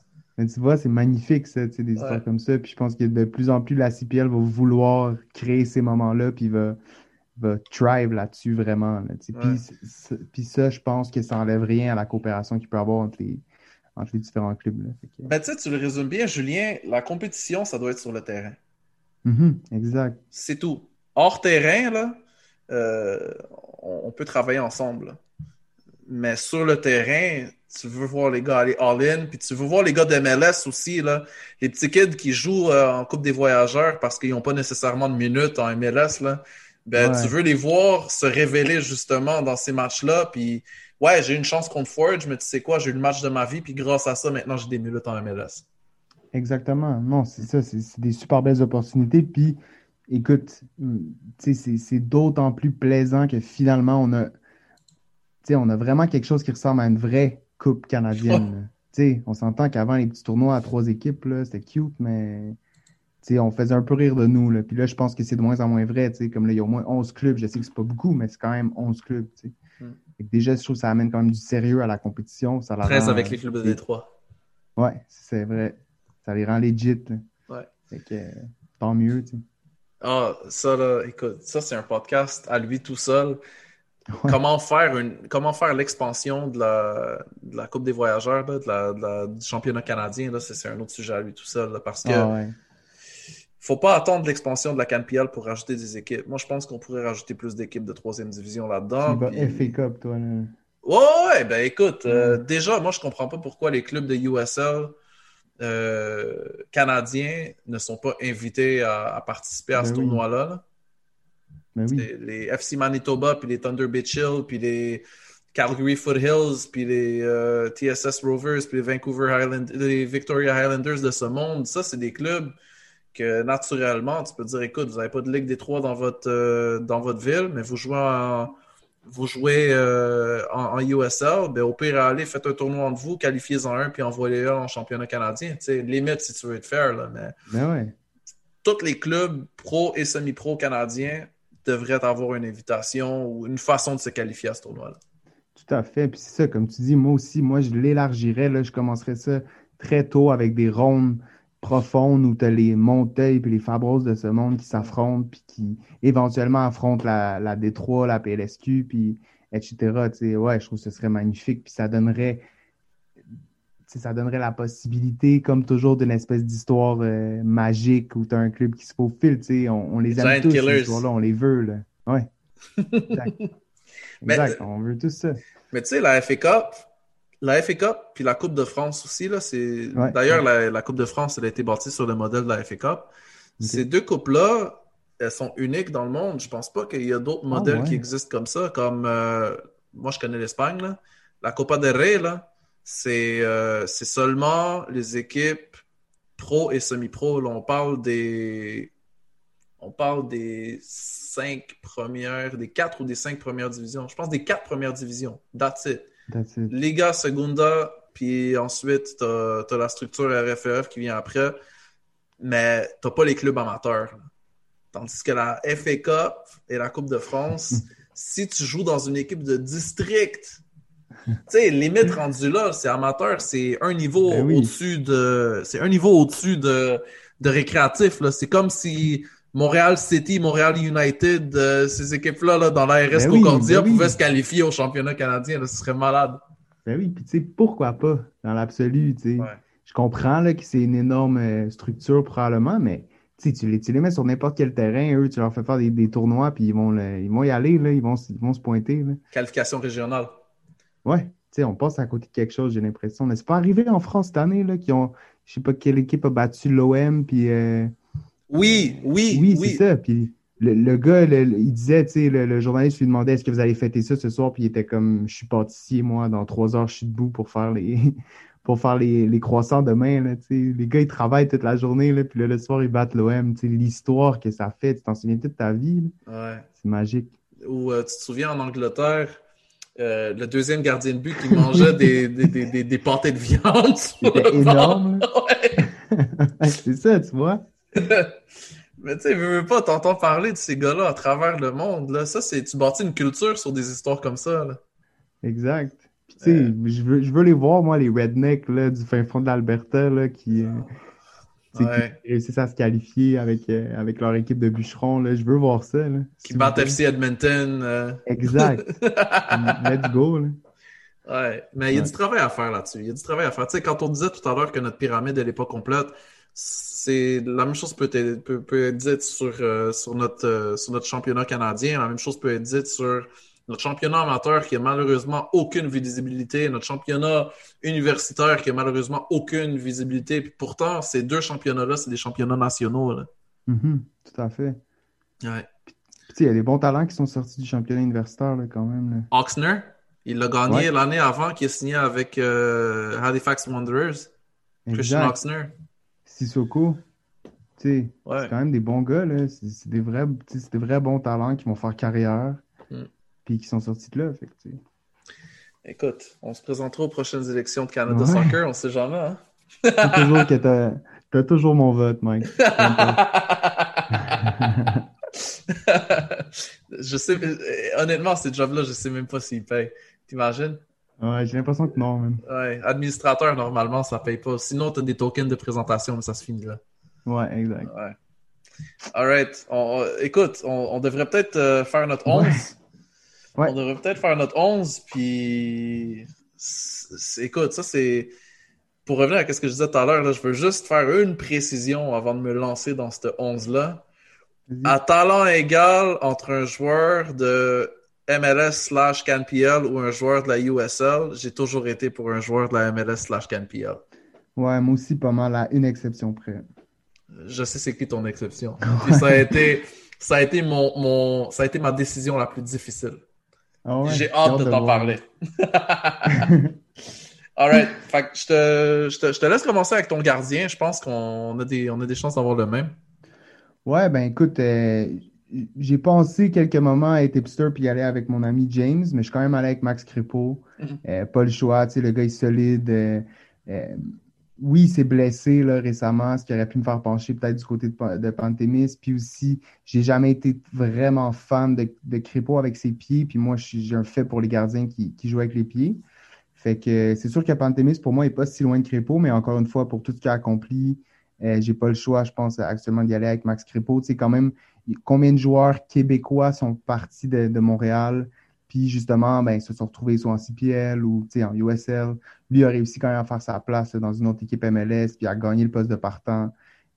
Puis aussi, il a fait des grosses performances pour lui donner. Fait que ouais, Max Crépeau, c'est quand même un no-brainer comme numéro 1. J'ai mis Crépeau aussi, puis j'ai l'impression que... With the Lucky Land Slots, you can get lucky just about anywhere. This is your captain speaking. We've got clear runway and the weather's fine, but we're just going to circle up here a while and get lucky. No, nothing like that. It's just these cash prizes add up quick. So I suggest you sit back, keep your tray table upright, and start getting lucky. Play for free at LuckyLandSlots.com. Are you feeling lucky? No purchase necessary. Void where prohibited by law. 18+ terms and conditions apply. See website for details. À mesure que le temps avance, que cette décision-là va devenir de plus en plus difficile entre Crépeau puis Pantemis. Pantemis, cette année, doit devenir le gardien du partant du CF Montréal. Cette année. Il doit s'imposer de la même façon que Diop s'est imposé face à Bush il y a 2 ans de ça. Ouais, à peu près. Ça a commencé il y a 2 ans, mais ça s'est confirmé l'année dernière. Right? Mais cette année, pour moi aussi, Crépeau. Puis je vais mettre un petit astérisque par rapport à un truc que j'ai remarqué. Les joueurs canadiens semblent souvent se promener entre les 3 clubs canadiens. Ouais. J'ai hâte de voir un Québécois vraiment avoir une grosse carrière aux États-Unis. Ouais, je suis d'accord. Tu sais, puis je veux dire, ça me vient pas en tête. Là. Il y en a pas un qui me vient en tête. Là. Mais... j'aimerais ça qu'un joueur québécois aille aux States puis se fasse une place de titulaire indiscutable dans un club, peu importe lequel, mais aux States, juste pour confirmer le fait que si t'es assez bon pour jouer dans les 3 clubs canadiens, t'es aussi assez bon pour jouer aux States. Exact. T'sais, mettons, c'est zéro à l'échelle québécoise, mais ce qu'un gars comme Marc-Anthony Kay fait, c'est un Canadien qui s'est quand même qui a solidement gagné sa place dans une grosse équipe MLS. Et ça, je trouve que c'est bon pour le soccer canadien. Mais comme tu dis, de voir un Québécois qui serait capable de faire ça, ça serait impressionnant. Parfait. Donc, ta ligne défensive, premièrement, c'est quoi ton schéma?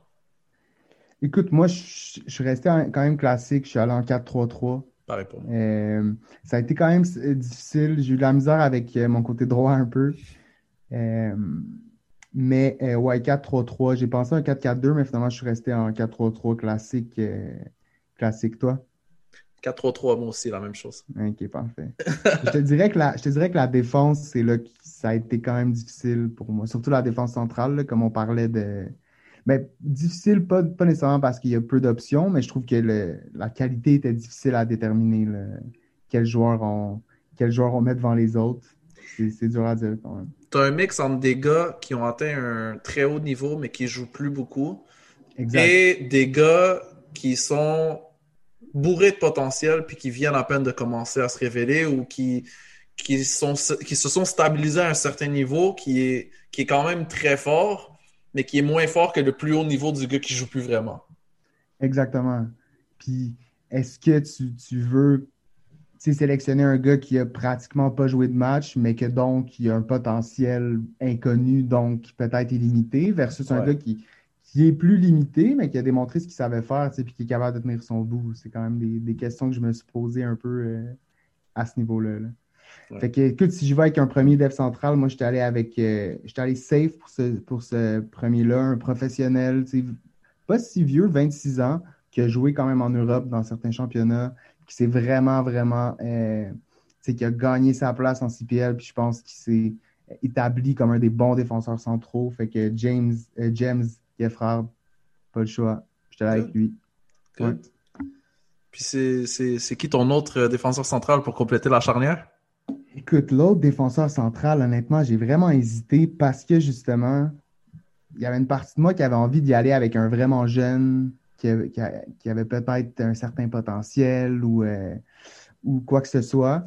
Mais il y a un gars que moi, j'ai toujours, personnellement, que j'ai toujours apprécié, que je pense pas qu'il y a nécessairement la qualité pour aller jouer en MLS ou pour monter vraiment de championnat tant que ça. Mais que je trouve que c'est un gars stable sur qui tu peux te fier, puis tu sais que dans un gros match, il va te donner absolument tout ce qu'il y a. Il y a quand même 80 matchs professionnels, USL, CPL, toujours gagné sa place, Tomori, 23 ans, encore jeune, encore une certaine possibilité de s'améliorer. Je trouve que c'est un gars qui, à côté d'un grand comme Geffrard, ils peuvent faire une bonne paire. Fait que c'est mon choix comme charnière centrale. Parfait, ben on en a un en commun. J'ai pris Thomas Giguère aussi. Okay. Un gars, quand même, tu sais, ces années USL, CanPL, rien à dire, propre, joue bien. Peut-être son seul défaut, malheureusement, c'est hors de son contrôle, mais c'est son gabarit. Là. Il est un peu petit pour un défenseur central, mais il compense avec la qualité de ses relances. Ouais, c'est pour ça que je l'aime beaucoup. Puis très bon des deux pieds aussi, j'ai toujours apprécié celui. Ouais. Sinon, mon autre défenseur central, c'est quelqu'un qui a une très, très, très haute cote en première ligue canadienne. Il fait partie, selon moi, de la meilleure charnière centrale de première ligue canadienne avec son coéquipier Amer Didic. J'ai choisi Melit M'Guia. Ouais. Melit M'Guia qui d'ailleurs, a vu son contrat se faire prolonger avec le FC Edmonton. Puis malgré le fait que ça fait longtemps qu'il est plus nécessairement sous les radars en termes de MLS, je pense que si c'était pas de la pandémie, la MLS le regarderait beaucoup, beaucoup plus. Puis on entendrait beaucoup plus de rumeurs par rapport à lui parce qu'en première ligue canadienne, il est quand même solide. Tout à fait. Excellent choix. J'ai hésité entre lui et Geffrard. Je te dirais aussi, j'ai pensé à un gars comme Karifa Yao. Mais justement, l'absence de minutes vraiment au niveau professionnel où on a pu l'évaluer puis vraiment apprécier son jeu, ça m'a empêché de le sélectionner. S'il avait été en CPL, À l'inverse, puis il avait eu beaucoup de minutes, mais peut-être que là, il aurait plus attiré mon regard, mais tu vois, je n'étais pas capable de le placer devant aucun des deux. All right, les latéraux maintenant? OK, à droite, je suis allé safe, Zachary Brault-Guillard, juste 22 ans, quand même 42 matchs en MLS, déjà, pour un si jeune âge, on le sait, ancien capitaine des jeunes à Lyon. Je ne sais pas encore c'est quoi son ceiling à Brault-Guillard. Des fois, il y a des matchs où il est partout, il contrôle bien, il va faire des bons centres. Il y a des matchs où défensivement, il est complètement perdu. Mais quand même, c'est assurément, à mon avis, notre meilleur espoir, la défense droite. À gauche, je suis allé un peu champ gauche, justement. Je suis allé avec Christian Gutiérrez des Whitecaps, né à Greenfield Park. Ça m'a surpris un peu, je ne savais pas. Un joueur que j'aime bien, j'ai un fait pour les gauchers. Puis moi, Basson ne m'a pas assez convaincu avec les U23 pour que je sois capable de le placer devant Gutiérrez, qui est quand même accompli en MLS. Ben, relativement accompli, disons. Fait que Gutiérrez, ZBG pour latéraux. Tu vois, moi, j'ai pris Zach Brault-Guillard aussi, international canadien. Je veux dire comme toi, on ne sait pas c'est quoi son ceiling, mais t'sais, moi, je trouve que c'est un joueur sur qui on peut se fier, puis je ne serais pas étonné de le voir en Gold Cup. Ouais. Vraiment pas du tout. J'ai pris Basson comme latéral gauche. Ouais. J'ai pensé à Gutiérrez, mais j'ai décidé d'y aller avec Basson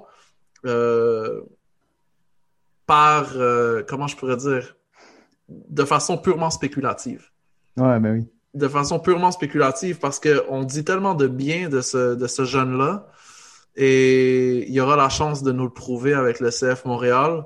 Je ne l'ai pas trouvé mauvais, moi, avec les U23, par contre. C'est sûr que c'est un contexte qui est quand même très difficile. Ben oui. Ce tournoi-là. Non, puis je le juge pas trop difficilement, mais j'ai trouvé que dans certains matchs, je l'ai trouvé parfois un manque de concentration ou certaines choses qu'il pouvait contrôler ou il prenait la mauvaise décision. Puis, écoute, c'est un début de saison. Je ne jugerai pas du tout le joueur là-dessus. Là. Puis moi aussi, je suis hyper content qu'il revienne à Montréal. Je pense qu'il peut s'imposer à avoir des bonnes minutes. Mais de ce que j'ai vu, là, si vraiment j'avais à me faire un 11 demain matin, j'irais avec Gutiérrez, qui a quand même une vingtaine de matchs MLS, qui est un peu plus accompli. Puis, écoute, si on se reparle dans un an, je serais heureux de mettre Basson devant. Là. C'est parfait. Maintenant, bon, milieu défensif central, je pense qu'on a le même aussi. Mon capitaine. Ouais. Sam Piette, on s'entend. C'est mon capitaine à moi aussi. Puis les présentations ne sont pas à faire. Exact. Monsieur 50 sélections. À 26 ans seulement, quand même. Il pourrait en avoir 100 à la fin de sa carrière. Là. Je serais même pas étonné. Là. Quel homme. Ça c'est très très très proche du cœur, Sam Piette. On l'aime beaucoup. On s'entend là-dessus. Sinon, tes autres milieux de terrain? Écoute, ça a été pas si facile, mon milieu, je te dirais. Je pense que tu sais qui un des deux que je vais dire. Oui, bien sûr. Moi, j'ai adoré ce joueur-là. Je l'ai trouvé magnifique en CPL l'an dernier, vraiment. Surtout dans les playoffs où je l'ai beaucoup regardé. Là, le tournoi à l'île du Prince-Édouard, je l'ai trouvé superbe. Abou Sissoko, vraiment hâte de voir ce qu'il va pouvoir faire en USL. Pas convaincu du move, mais écoute, je pense que c'est quand même... Je ne suis pas certain si c'est un move latéral ou si c'est un move qui monte. On va voir. J'espère que ça peut l'aider à le propulser. Justement, pourquoi pas vers un autre club MLS si ce n'est pas un club canadien, pourquoi pas un club américain. Quand même 25 ans, il n'est plus si jeune. Fait que j'espère pour lui que ça va payer, mais c'est un joueur que j'adore et que je mettrai dans mon équipe là, anytime. Et ton autre milieu? Mon autre milieu, je suis allé, comme Sissoko est relativement défensif, je suis allé un peu plus offensif. J'ai pris mon Masta Kacher, quand même. Toi, tu l'as mis au milieu. OK, good. Ouais, je l'ai mis au milieu, je ne l'ai pas mis sur l'aile. Tu vas voir pourquoi. Je l'ai mis au milieu en genre de 10. Sissoko un peu plus bas. Masta Kacher, qu'il n'a pas encore eu le temps de vraiment, je trouve, faire ses marques en CPL, mais c'est une question de match. Là. Je suis sûr que cette année, ça va être la bonne pour qu'il s'impose vraiment comme un des bons joueurs de cette ligue-là. Spectaculaire, physique aussi, vraiment, il est capable d'être rapide, capable de jouer. avec tout le monde. Fait que moi, Mustapha Kacher, je le mets au milieu. Parfait. Écoute, moi, ça a été vraiment difficile parce que j'ai pas... Comment je pourrais dire? Je veux pas dire que j'ai une appréhension avec la USL. Je peux comprendre que Sissoko, il a sûrement fait ce move-là entre autres raisons, bien sûr, pour avoir une certaine visibilité, right? Si tu veux signer en MLS puis tu es déjà dans leur cours, c'est sûr que ça rend les choses un peu plus faciles. Mm-hmm. Donc, je comprends le move, mais entre la USL puis la CanPL, j'aurais toujours un préjugé favorable par rapport à la CanPL. Ouais. Je pense que c'est une question de salaire aussi, mec. C'est sûr que c'est ça. D'aller chercher un PD, là. C'est sûr que c'est ça. Puis c'est correct. Faut respecter ça. Ouais, c'est correct. Sauf que moi, j'y ai été safe par rapport à mes critères à moi. J'ai pris les frères Choinière. Oh, ah ouais? J'ai vraiment hésité avec Mathieu, moi. J'ai pris les frères Choinière parce que on sait qu'est-ce qu'ils valent, on sait de quoi ils sont capables, on sait qu'est-ce qu'ils peuvent apporter. Le seul truc qui est malheureusement inquiétant dans le cas de Mathieu, c'est les blessures. Ouais. Je pense qu'il n'a pas joué un match l'année passée. Mais tu sais, ça fait des années que quand il est sur le terrain, c'est joli qu'est-ce qu'il te montre là. Je l'adore ce joueur. Hein. C'est un beau joueur à regarder. Puis David, qu'est-ce que j'aime avec lui en CanPL, c'est qu'en plus de ça, il est comme super opportuniste en CanPL. Il est clutch. Mais vraiment, il est très clutch. Puis, je sais pas, je me dis... je suis un peu nostalgique du temps qu'ils étaient tous les deux ensemble au CF Montréal. Donc, j'avais envie de les voir ensemble. Ouais, j'aime ça. J'adore ça. Mais comme je te disais, en tout cas, Mathieu, moi, j'ai encore... c'est vraiment de la malchance, sa blessure. J'ai encore des bonnes attentes pour lui. Là. Je pense qu'il y a une raison pourquoi il est encore avec CF Montréal. Ouais. Je pense qu'il va avoir des occasions. Puis, j'espère... Pensez aussi pour Bélan-Goyette, quand même, qui est toujours très solide, là, que j'ai quand même considéré. Honnêtement, j'y ai pensé moi aussi. C'est juste que il nous a tellement montré en CPL que son meilleur niveau, c'était au poste de milieu défensif central que tu peux pas le voir ailleurs. Là. Puis il n'est jamais over, Sam Piet, effectivement. Non, c'est ça. C'est sûr. Mm. Je lui souhaite de revenir à MLS, lui aussi, un jour, by the way. Ouais, vraiment. Je pense que la pandémie n'a pas aidé, mais il y aura sa chance un de ces jours. Ouais. Bon, l'attaque. All right. Tu veux commencer avec les ailes puis finir avec le 9? OK. On commence avec les ailes. On garde le 9 pour la fin. Parfait. Vas-y donc en premier. Là. Moi, j'ai pris Balou puis j'ai pris Masta. Ouais, OK. J'ai pris Balou puis j'ai pris Masta. Balou qui revient en force. Ça fait longtemps qu'on n'a pas vu autant... de Balou dans les dernières années. Là. Je veux dire, là, j'ai l'impression qu'on le voit tout le temps, puis ça fait plaisir parce qu'il y a eu... Tu sais, puis moi, je veux dire, je le regardais au Barça B. Là. Je le voyais au Barça B. Puis quand il y a eu le prêt à Albacete, j'ai été un peu inquiet. Puis quand on l'a rapatrié à Montréal, j'étais content pour lui, je veux pas. Parce qu'à Montréal, il va avoir la possibilité de s'exprimer. Il y aura du temps de jeu, il y aura la patience du coaching staff. C'est un homegrown en plus.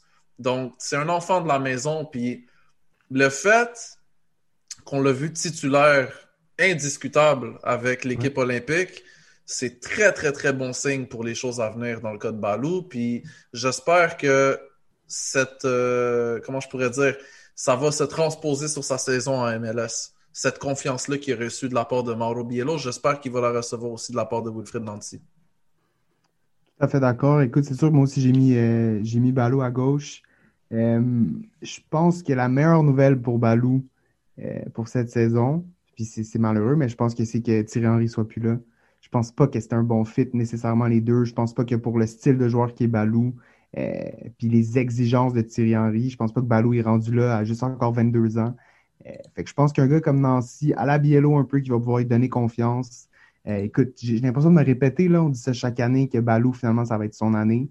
Mais avec tous les joueurs que CF Montréal est allé chercher, il va avoir de la grosse pression. Fait que s'il ne performe pas plus vite qu'autrement, il va se retrouver sur le banc. Mais moi, je pense qu'il va avoir une bonne saison. Puis écoute, c'est sûr qu'il n'y a pas énormément d'options offensives dans notre équipe québécoise. Donc, Balou, là, c'est sûr, s'installe quand même solidement dans ce spot-là. Mais c'est pas juste par dépit que je le place là. Moi, j'ai encore des attentes pour lui, puis je reste confiant. Écoute, de l'autre côté, moi, je suis allé un peu funky parce que c'est un joueur que j'adore, qui c'est pas sa position naturelle, mais que moi, quand je l'ai découvert, il avait un rôle vraiment plus offensif. Puis moi, je pense que son ascension, le gars était pratiquement inconnu il y a un an de ça. Puis il est encore relativement jeune. Je pense que son ascension va se poursuivre. Je pense que c'est peut-être sa dernière année en CPL. Mo Farsi, que je mets devant, que je mets pas comme latéral droit, que je mets comme ailier droit. De toute façon, avec Brault-Guillard, qui peut avoir certaines tendances offensives, je pense que ça peut faire des flamèches à droite. Il y a aussi, c'est sûr, je pense, comme je mettais Masta au centre, il n'y avait pas nécessairement de candidat parfait pour l'aile droite. Puis comme je te dis, moi, Farsi, je l'ai connu vraiment comme un joueur offensif.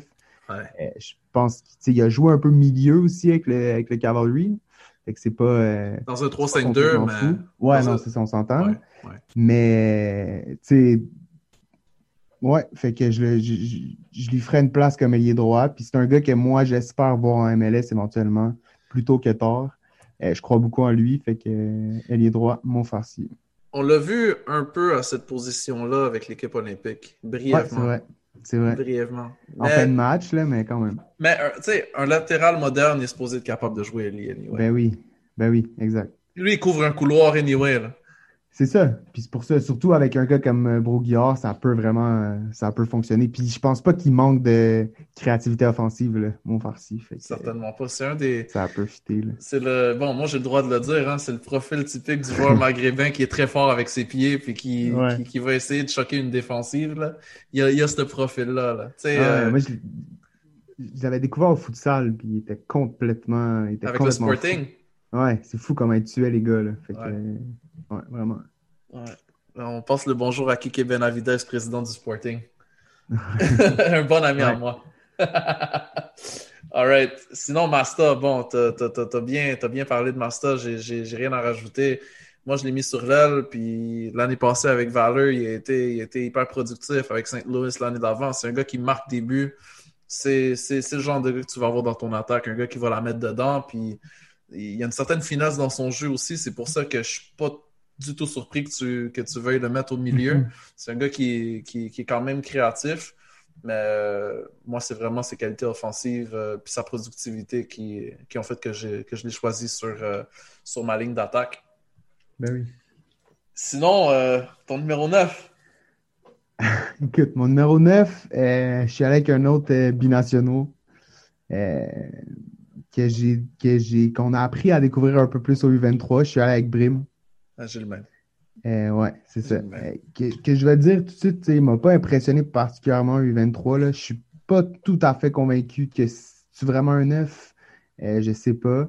Mais quand même, le gars a des qualités, il a des bonnes habiletés. Il a été prêté quand même dans des bonnes ligues. Là, il joue en Jupiter. Il a joué en... je pense qu'il était au Portugal. Il appartient à Lille, hein? Il appartient à Lille, oui, exactement. Ouais. Puis quand même, il a tout un parcours au Québec, lui. Là, il a joué au Saguenay, puis quand même une super belle histoire.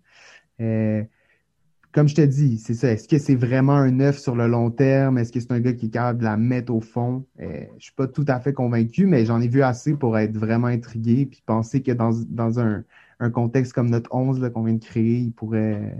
De toute façon, c'est ma meilleure option, là. Je sais pas, tu sais, il y a Jax, puis je sais pas si t'as d'autres considérations. Moi, j'ai pas mis Jax parce qu'évidemment, il est blessé, puis il est unattached, donc on va lui laisser le temps de se rétablir. Mais j'avais un wild card un peu à la Gutiérrez, mais je l'ai pas mis parce que je sais que si je le mets, je vais me faire attaquer sur les réseaux sociaux. Mais j'allais mettre Teal Bunbury simplement parce que son père est québécois. Ben oui. Puis que selon les règles de la FIFA, il serait sélectionnable. Ah non, j'adore. On le disait tantôt, il faut utiliser tous les joueurs qu'on peut utiliser, mon gars, on n'a pas... Puis de toute façon, il a toujours été un Montreal killer, là, Bunbury. À chaque fois, il met des gros buts. C'est juste, bon, il n'a pas été formé ici, il n'est pas né ici, puis je veux dire, oui, son père, c'est un Montréalais, fier d'être Montréalais, donc sur cette base-là, il serait sélectionnable. Non, t'entends, ouais. Ce serait un peu joke de le sélectionner. Non, c'est ça. Surtout qu'il a représenté les États-Unis après avoir fait les espoirs au Canada. Je pense que son choix est déjà fait, là. Ouais, définitivement. Puis tu sais, c'est ça. Tu sais, un gars, même comme Brim, là, je lisais récemment des entrevues où il disait « Ah, je suis en équipe de jeunes au Canada, mais je vais attendre de faire mon choix entre la France et le Canada. » Tu sais, mais comment même... Alors, amène-toi, là. De toute façon, c'est ça, il y a pas énormément de... Il y a beaucoup moins de compétition nécessairement ici, là. Mais, tu sais, même ce que je veux plus dire, c'est que c'est un gars qui serait potentiellement un candidat pour CF Montréal, tu sais, ou pour revenir au Bercail éventuellement. Fait que dans ce contexte-là, ce serait super intéressant. Mais sinon, je te dirais que c'est là que j'ai réalisé, tu sais, défense centrale puis les neufs, je trouve qu'il manquait beaucoup de... mordant pour avoir une vraie équipe, une vraie position solide, là, j'ai l'impression. Moi, tu vois, j'aimerais avoir plus de milieux qui jouent en MLS ou en première division en Europe. Mm-hmm.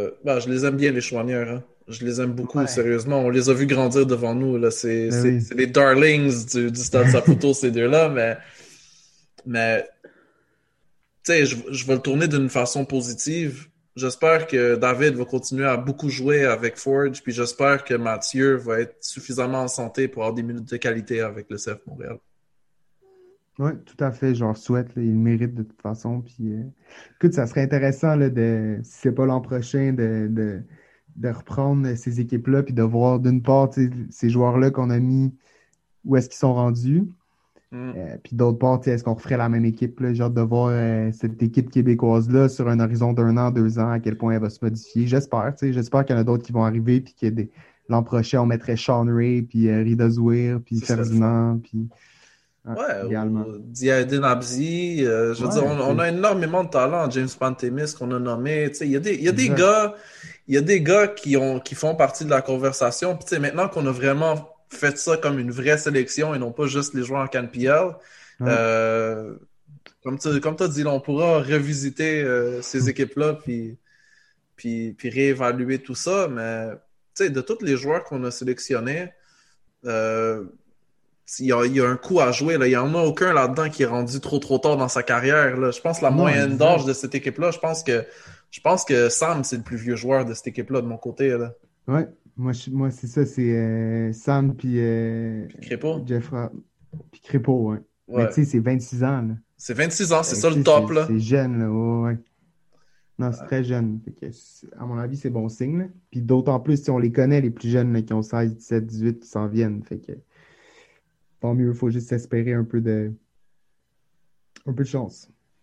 Qui entraîne cette équipe-là pour toi? Écoute, moi, je suis allé... je l'ai toujours aimé, puis je sais qu'il est beaucoup plus connu comme entraîneur adjoint, mais moi, je ne sais pas pourquoi. Il est toujours venu me chercher quand il coachait les équipes de jeunes de Feu l'Impact.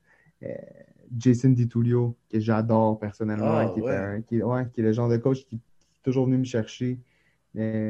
Quand je jouais, fait que c'est un gars que j'ai adoré découvrir aussi, fait que ouais, Jason DiTullio que j'aime bien. Toi, il y a un bel avenir devant lui. Je pense que Jason. Oui, honnêtement, je pense que oui. On va voir. Lui puis Mike Viturano aussi là, qu'on salue également. Ces deux-là, tu vois qu'ils ont fait leur classe sur une très très longue période. Ils ont eu énormément de postes clés. Un peu partout au Canada, soit en club ou en équipe nationale. Puis quand leur tour va venir, ce sera pas démérité, mais pas du tout. Là. Comme c'est le genre de... Comment je pourrais dire? Ces gars-là, j'aime ça les appeler des académiques. Là. Des gars qui ont... Ouais. Tu sais, pas je veux pas dénigrer personne, mais on voit souvent des anciens joueurs devenir entraîneur en chef, devenir manager beaucoup trop vite. Puis là, je vais aller au soccer international. Là, le premier nom qui me vient en tête, c'est Andrea Pirlo. Là. Mm-hmm. Puis moi, si j'ai un projet à long terme, comme une sélection, par exemple, là, on appelle ça une sélection depuis tout à l'heure, fait qu'on va la traiter comme une sélection, mais si j'ai une sélection, j'aimerais ça avoir un professeur comme entraîneur. Là. J'aimerais ça avoir un gars qui, non seulement qui a entraîné à tous les niveaux, mais qui a joué à tous les niveaux aussi. Puis, tu sais, quelqu'un qui a une certaine aura, là. Fait que, moi, honnêtement, le nom que j'allais te sortir, c'est Mauro Biello. Ouais. Parce que ça passe un peu inaperçu, là. Mais ça fait longtemps, on dit qu'il a pris sa retraite en tant que joueur. C'est vrai. Puis, depuis qu'il a pris sa retraite en tant que joueur, il a investi tout son temps dans sa carrière d'entraîneur. Puis c'est sûr qu'il y a des opportunités qui lui ont été offertes à cause de sa réputation, à cause de ses accomplissements, mais il a livré la marchandise, le gars, là. Qu'est-ce qu'il fait avec l'équipe nationale senior puis avec l'équipe olympique, là? C'est plus que digne de mention. Puis son passage au CF Montréal, aucun entraîneur n'a eu les résultats qu'il a eu depuis son départ, là. Ouais, il y a les meilleurs stats, en fait.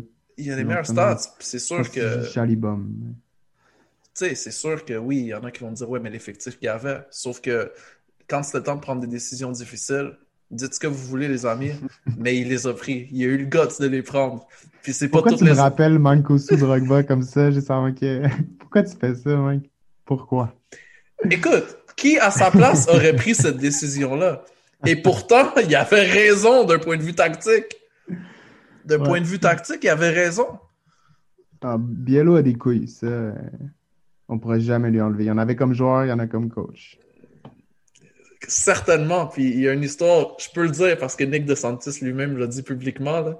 Il y a même des couilles dans sa vie privée parce qu'il a daté et éventuellement marié la sœur de Nick DeSantis pendant qu'ils étaient coéquipiers. Oui, c'est vrai. Ça prenait vraiment des couilles.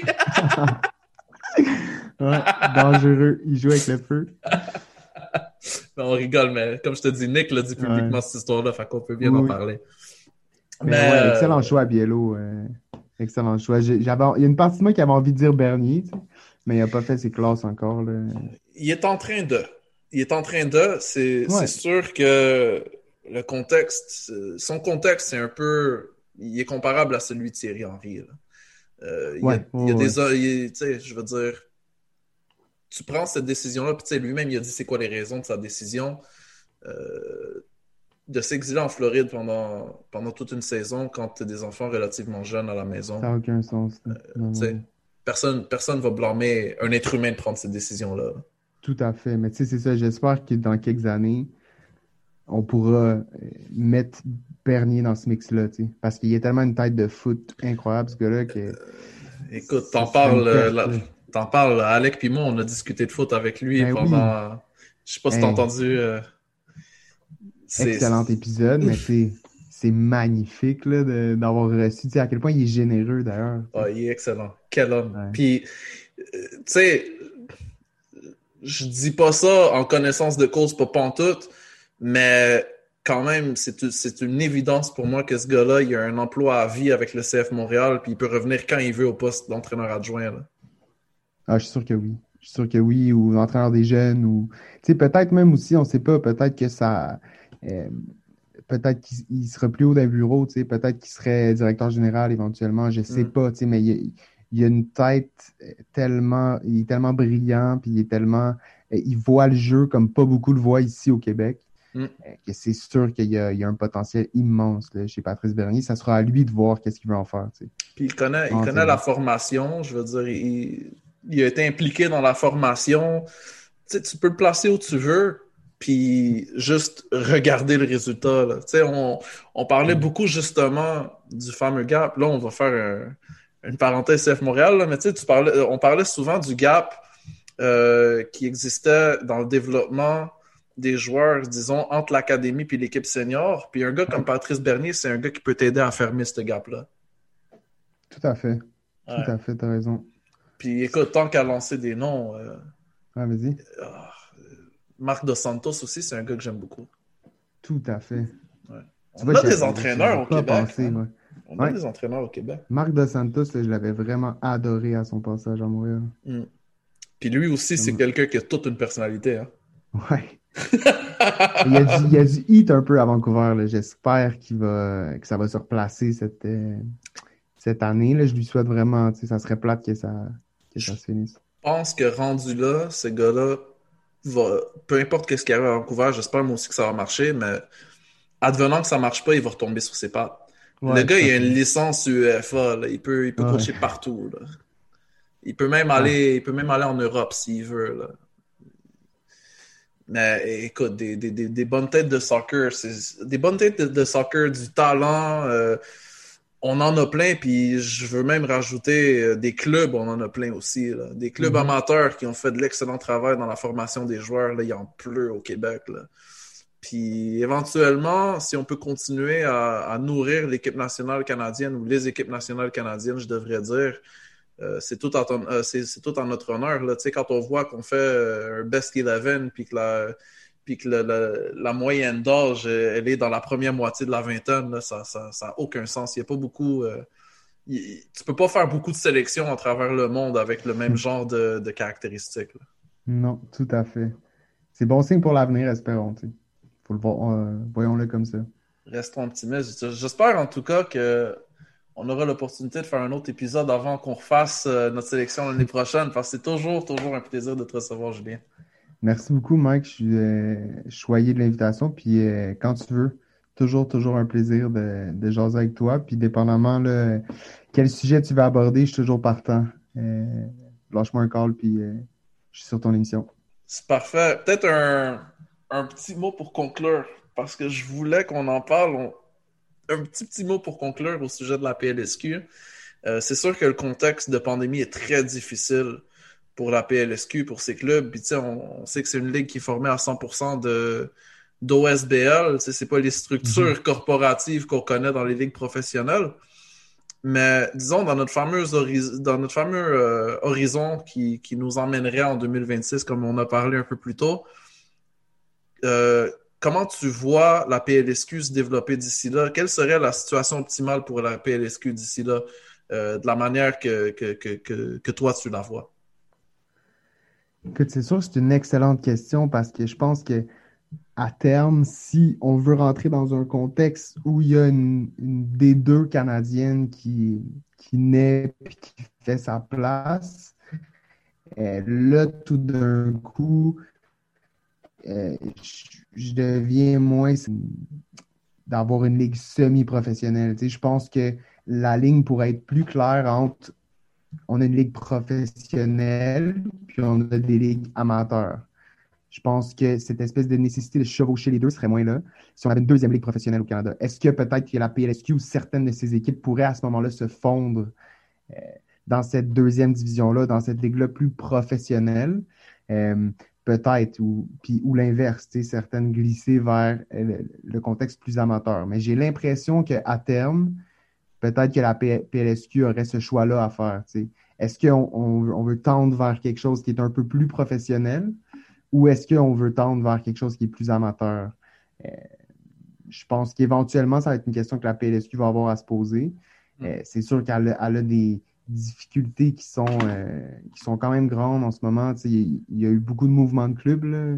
Quand même relativement pas mal de mouvements de clubs, ce qui est jamais bon, j'ai l'impression, là, pour l'image d'une ligue.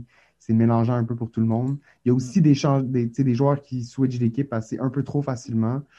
Donc, je pense qu'il y a quelque chose à rebrasser là-dedans, mais c'est difficile de voir là, autrement que ça, d'ici 2026, quel pourrait être son chemin. Je sais pas qu'est-ce que tu en penses.